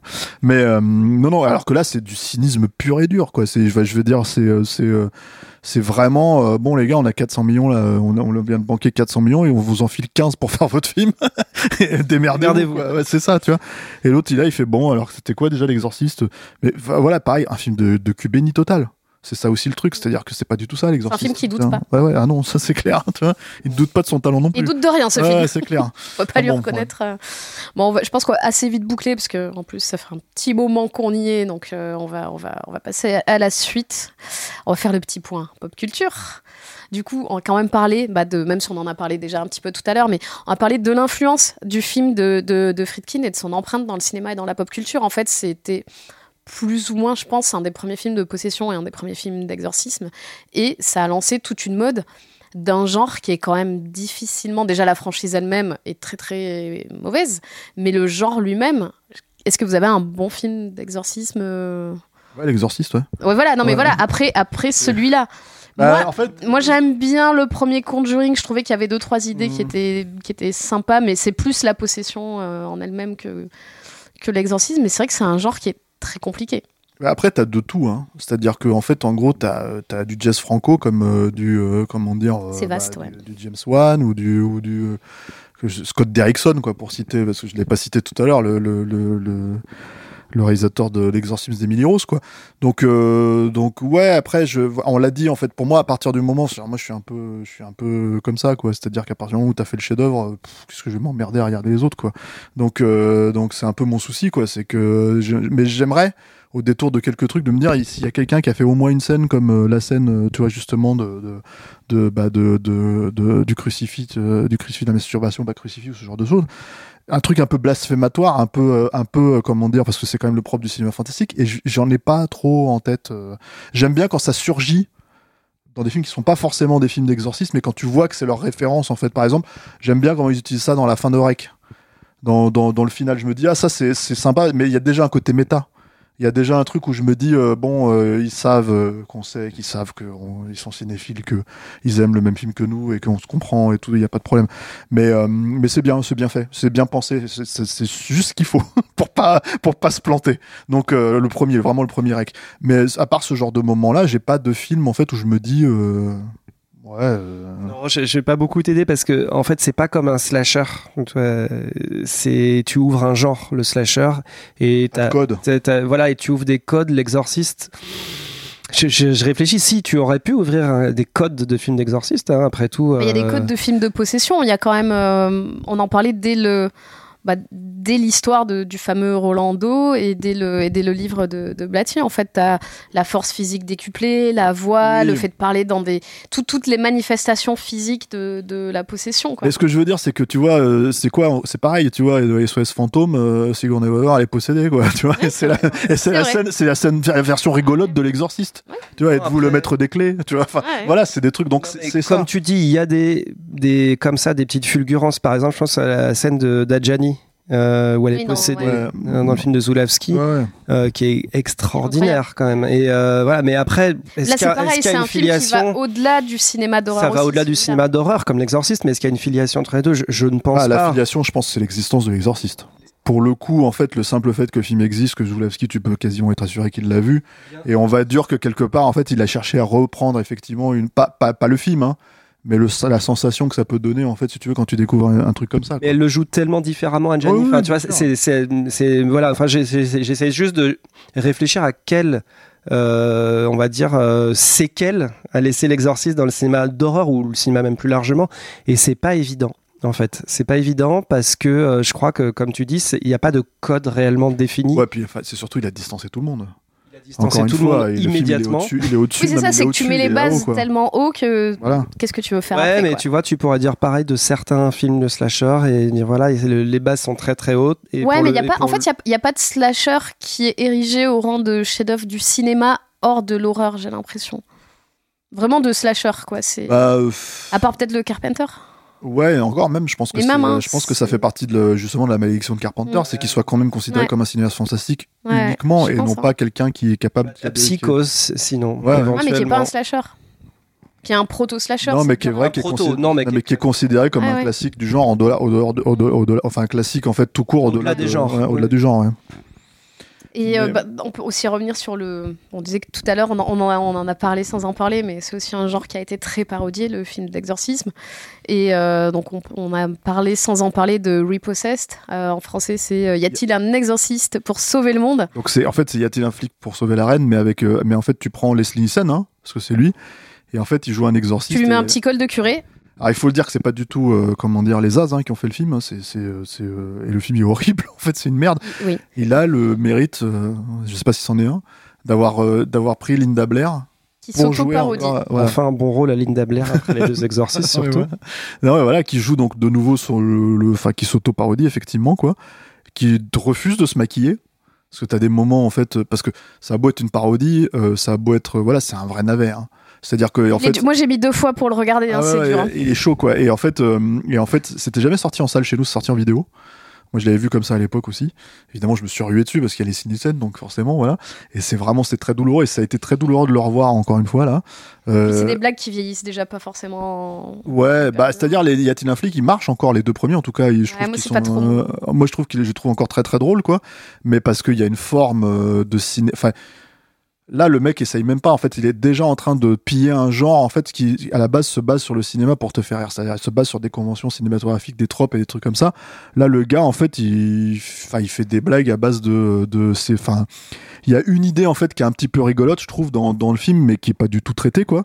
C'est euh, et qui aurait pu donner même presque en fait un film, euh, comment dire, euh, d'exorcisme intéressant, euh, si tu veux. euh. C'est en fait tout le truc sur la télé, les téléévangélistes. En fait, t'as un truc autour de ça, en fait, où d'un seul coup, le- le- l'exorcisme, en fait, est retranscrit à la télé. Et c'est la seule idée de film où tu sens qu'en fait, ils complètement abandonnés le truc, en fait, au bout d'un moment, parce que voilà, parce que c'est juste pour faire des blagues euh, sur la roue de la fortune, je sais pas quelle connerie en fait qui passait à la télé à cette époque-là, quoi. Tu vois Alors que tu te dis, euh, ah, euh, en fait, toute, toute cette façon de, marchandiser, enfin, tu vois, de, de, rendre le truc, enfin, de, de, se faire de l'argent en fait sur le malheur euh, des gens, tu vois, et sur le, voyeurisme, en fait, c'est- dans un vrai film d'exorcisme, ça aurait pu être rigolo. D'ailleurs, en gros, Alex de l'Iglesia le fait hein, dans le jour de la bête. C'est un, un des trucs qui reprend où tu vois un exorcisme à la télé avec un faux exorciste, un faux présentateur télé, tout ça, etc. etc. Et lui, évidemment, comme c'est Alex de bah, il va avec euh, son, sa- son aspect satirique habituel. quoi. Là, euh, dans ça, c'est juste un film, pareil, un film mal foutu, mal branlé, euh, Douloureux. douloureux parce que même les Nielsen, qui généralement, comment dire, enfin, c'était les premiers. Euh, les Nielsen de merde quoi c'est-à-dire euh, le détonateur euh, Agent 00. euh, voilà, exactement. C'était le premier de tout cela, quoi. Voilà. Que des Donc, chefs-d'œuvre. euh, voilà. Et donc, au milieu, t'as Linda Blair qui se remet à vomir du- de, de la soupe, euh, quand de la Campbell soupe ou je sais C'était pas c'était quoi. bien là, la peine de, de dire qu'elle voulait pas se faire maquiller pour le, Mais là, mais pour le 2. C'est ce que j'allais dire. En fait, ce qui est hallucinant, c'est qu'elle se fait maquiller. T'as as le maquillage. En fait, c'est tellement mal foutu que le maquillage s'en va su- suivant les plans. D'une scène, ouais, Ouais, d'un plan à l'autre. ouais, ouais, moments où il lui manque le maquillage là en dessous de la moumoute. Tu sens, tu sens qu'elle s'est gratté le front et que le Ah truc ouais. est parti et qu'il ouais, Ils se sont dit, allez, c'est bon, on y va, on tourne. Ça hein. passe. Voilà. Ouais, donc c'est un film très douloureux. Il y a une tonne de parodies. En fait, c'est encore un truc qui est vraiment rentré dans la pop culture, l'exorciste. Bon, évidemment, Scary Movie, euh, de toute façon, ils sont attaqués. Euh, movie 2. à tout- oui, le deux, à tous nos films d'horreur préférés. Euh, Il y a des scènes dans, dans Les Simpsons, dans Les Griffins. Il y a même une scène dans Shrek. Il y a une- évidemment les Guignols de l'info qui avaient, euh, qui avaient joué sur ça aussi. Avec Jospin et, euh, Ouais. et, euh, et euh, Hollande. Je sais plus qui c'était. Ouais, ouais, je crois que C'était. Hollande. ouais. Merci Alain. Merci Alain, merci à la technique et aux précisions. Euh, et il y, a y même des pubs, notamment d'un aspirateur euh, Dirty Devil où euh, quelqu'un est, est possédé parce qu'il est, il est littéralement comme la mémé au plafond, sauf qu'en fait c'est la petite mémé ou le petit papier au-dessus qui a un aspirateur tellement puissant que, que la personne est collée au plafond. Et, et- mais le- la pub, il y a une version longue qui existe sur YouTube et elle est tournée vraiment comme un truc d'exorcisme et tout. Elle dure je sais pas 10 minutes ou 7 minutes ou un truc comme ça. Et vraiment, ils sont allés très loin. Quand j'ai fait mes petites recherches, je me suis dit, mais vraiment, ils sont allés, ils sont allés si loin pour ça, quoi. Donc voilà, genre très parodié et très compliqué, on va dire. C'est l'heure du petit bilan. Bon, alors je vous demande pas votre film préféré parce que je pense que tout le monde va dire le premier. Oui, mais euh, alors, avec, suite préférée. Avec une précision par contre très spécifique, je pense sur le premier, c'est que parce qu'il faut le dire, hein, euh, je veux dire, euh, on a un peu parlé de ce director's cut. Euh, alors dans l'absolu, on pourrait se dire tiens c'est cool, il y a des scènes en plus, il y a des machins, parce que c'est vrai. Director's scènes- Cut, c'est pas toujours la meilleure version, quoi. Voilà, et le problème c'est que je trouve que ça amenuise un petit peu le, le- voilà. Et, et le problème surtout, c'est que si vous voulez aller le voir en salle, dans des certains ouais. cinémas qui le passent, bah, c'est le director's cut. Et sur les Blu-ray, moi j'ai regardé le Blu-ray chez moi, il y a plus que celle-là. Alors en France, mais en fait maintenant, euh, alors moi j'avais acheté la version en Angleterre euh, du Blu-ray justement parce qu'il y avait les deux cuts, et surtout il y a le 4K avec les deux cuts maintenant euh, qui arrive, donc donc voilà, il faut vraiment pour ceux qui découvrent hein, et qui sont spoilés absolument tout l'exorciste depuis deux heures, en fait il faut voir la version la version salle de 73 évidemment. Et ouais, moi, moi, du coup, là, j'ai vu la version salle pour l'émission et je me suis aperçu que je l'avais jamais vue. J'avais toujours vu. euh, hein. ouais, moi j'avais toujours vu le, le, le, le director's cut et je pensais que c'était. euh, Et, c'est- un moins bon film en fait parce que c'est un film moins euh, moins subtil, euh, moins. euh, Ah, les différences, dire, euh, on n'a pas dit exactement les différences, mais il y a en fait il y a les inserts de Pazuzu qui arrivent très tôt dans le film et qui du coup, bah déjà en plus d'être un truc un peu bizarre, laisse moins le doute sur la possession. Et surtout il y a cette scène qui est au final une des scènes les plus connues, euh, la scène de, de la- l'araignée dans, dans l'escalier, qui est euh, dans, la- dans laquelle elle voilà elle descend. euh, C'est évidemment c'est pas c'est pas Linda Blair qui tourne la scène, mais voilà où elle descend l'escalier comme ça et qui elle aussi arrive assez tôt dans le film et laisse un petit peu moins de, de, de doute quant à la possession. partie des rajouts qui arrivent un peu comme un cheveu sur la soupe Ouais. pour faire. Mais il y a aussi ce que, ce que je me suis vraiment euh, dit en, revoyant le directeur Scott, c'est la scène euh, où ils font les analyses qui arrivent très très tôt dans le film. Ouais. Et elle a déjà des manifestations de comportement violent et en fait on les comprend pas très bien. Ça arrive très vite. Ça quoi. arrive trop tôt et on, on comprend. Et il y a, par contre, il y a une séquence que je trouve assez belle. Euh, c'est les deux prêtres qui parlent sur l'escalier euh, qui mène à la chambre de Regan. Et il y a vraiment un dialogue qui est assez, assez, sur les motivations touchant. du mal en fait. Mais du démon, en pourquoi, fait, ouais. pourquoi? Et en gros, le plus âgé, Mérine, dit ben, en fait, ce, qui, ce que recherche le diable, en gros, c'est, c'est le désespoir, ça nous fait désespérer. Et Friedkin voulait absolument pas mettre cette séquence parce qu'il disait à Bletty ben non, tout le film. euh, nous dit ça tout le temps en fait donc si je le dis ça souligne trop en fait ce passage là et moi j'ai pas envie de le mettre voilà. Et finalement il a mis comme on le sait pour faire plaisir à William Peter Bletty et, et voilà. Mais je trouve que cette séquence est quand même assez assez juste assez belle Et il y a aussi, alors il y a, un moment donné où tu as le père Carras qui analyse en fait des bandes pour écouter la voix de comment de, de Reagan, pour voir s'il est là et tout. Déjà, il y a tout un tas de petits trucs comme ça. Y a grosso modo, il y a, y a 10 minutes en plus hein, à peu près, tu vois. Et c'est surtout en fait qu'il faut savoir que à la base, le, premier cut en fait de Fredkin faisait à peu près 2h15, 2h20, je crois. En fait, dans sa, et que c'est la Warner à l'époque en 73 qui, le, qui lui a fait couper pour descendre en tout des deux heures pour avoir le plus de séances possible. Et euh, effectivement, il y a eu, c'est là aussi où il y a eu un débat entre Peter Blatty, William Peter Blatty et comment dire et Friedkin sur s'il fallait rester ou pas rester quoi. Ce qui amène à cette à ce director's cut quelques années après quoi. Voilà. Mais c'est vrai que c'est vrai que moi pour moi en fait il n'y a pas photo. Hein. C'est le, le, le, film euh, la version d'origine qui qui euh, qui prime quoi. Ouais, Romain aussi. Oui, non, bah, il n'y a pas de. Personne pour préférer le Rémi Harlin. Pas... Non. Monster Squad. Alors, bah, bah, petit dernier euh, tour de table. Euh, quelle est votre actu? On vous retrouve où tous les deux? Euh, bah moi sur Université tous les jours et euh, bah dans le prochain bouquin qu'on a écrit, je crois aussi Stéphane sur Michael Mann. On vous retrouve tous les deux? Ah oui. Sur Michael Mann avec nos amis de Rocky Rama. Horizon bleu, je crois que c'est ça le nom du bouquin. Euh, nous surtout en fait, bah en fait je l'annonce là parce que ça, on travaille un peu dessus, même si c'est les premiers euh, premières ébauches, c'est qu'on écrit, on relance le MOOC. Et en fait le premier numéro ça sera sur William Friedkin parce qu'on a trois euh, belles interviews. Malheureusement, en fait, c'était une idée qu'on voulait. Euh, c'était un projet qu'on a, que tu avais avant, euh, avant son décès. Avant son décès, donc on voulait même le recontacter pour qu'il complète l'interview, parce qu'on s'est rendu compte que dans les interviews qu'on avait, qui sont des interviews exclusives, hein, qui n'ont pas du tout été. Enfin, si, il y en a une qui était sur le site, voilà, mais en fait, on en a deux autres, elles sont très complètes. on s'est rendu compte qu'il parlait surtout de, bah, de plusieurs films différents, et par exemple, pas vraiment de l'Exorciste ou pas vraiment de d'autres films comme Le Sang du Châtiment. Voilà, c'est surtout axé sur Sorcerer, Police fédérale Los Angeles et Bug. Et en gros, on voulait compléter. Il est décédé malheureusement. Euh, comment dire euh, On s'est même demandé si on faisait quand même le MOOC ou pas.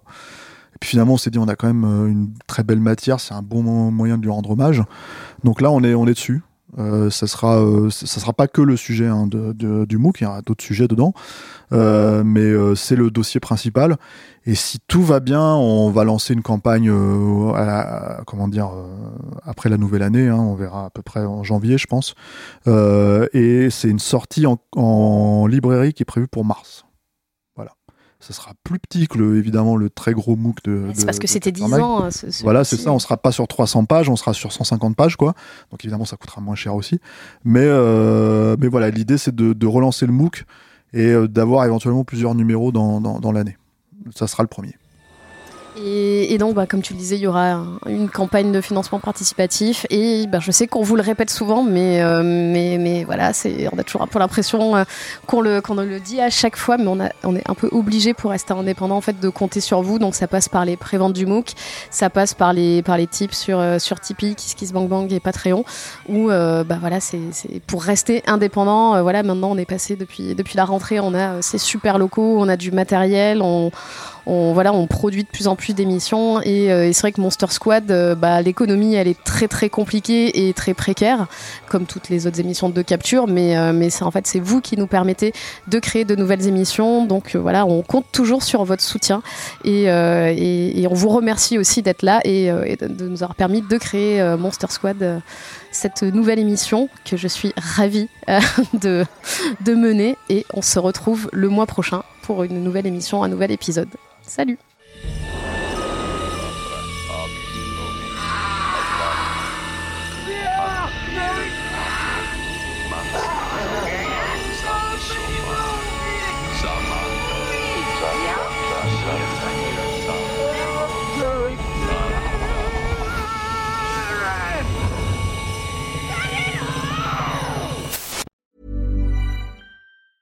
Hey, it's Danny Pellegrino from Everything Iconic. Ready to upgrade your style game without blowing your budget? Check out Quince. They've got all the good stuff shirts and polos, activewear, and fine leather goods, all at 50 to 80% less than other high end brands. And the best part? They're all about safe, ethical, and responsible manufacturing. Get that luxury vibe without the luxury price tag. Hit up quince.com slash upgrade for free shipping and 365 day returns on your next order. That's quince.com slash upgrade.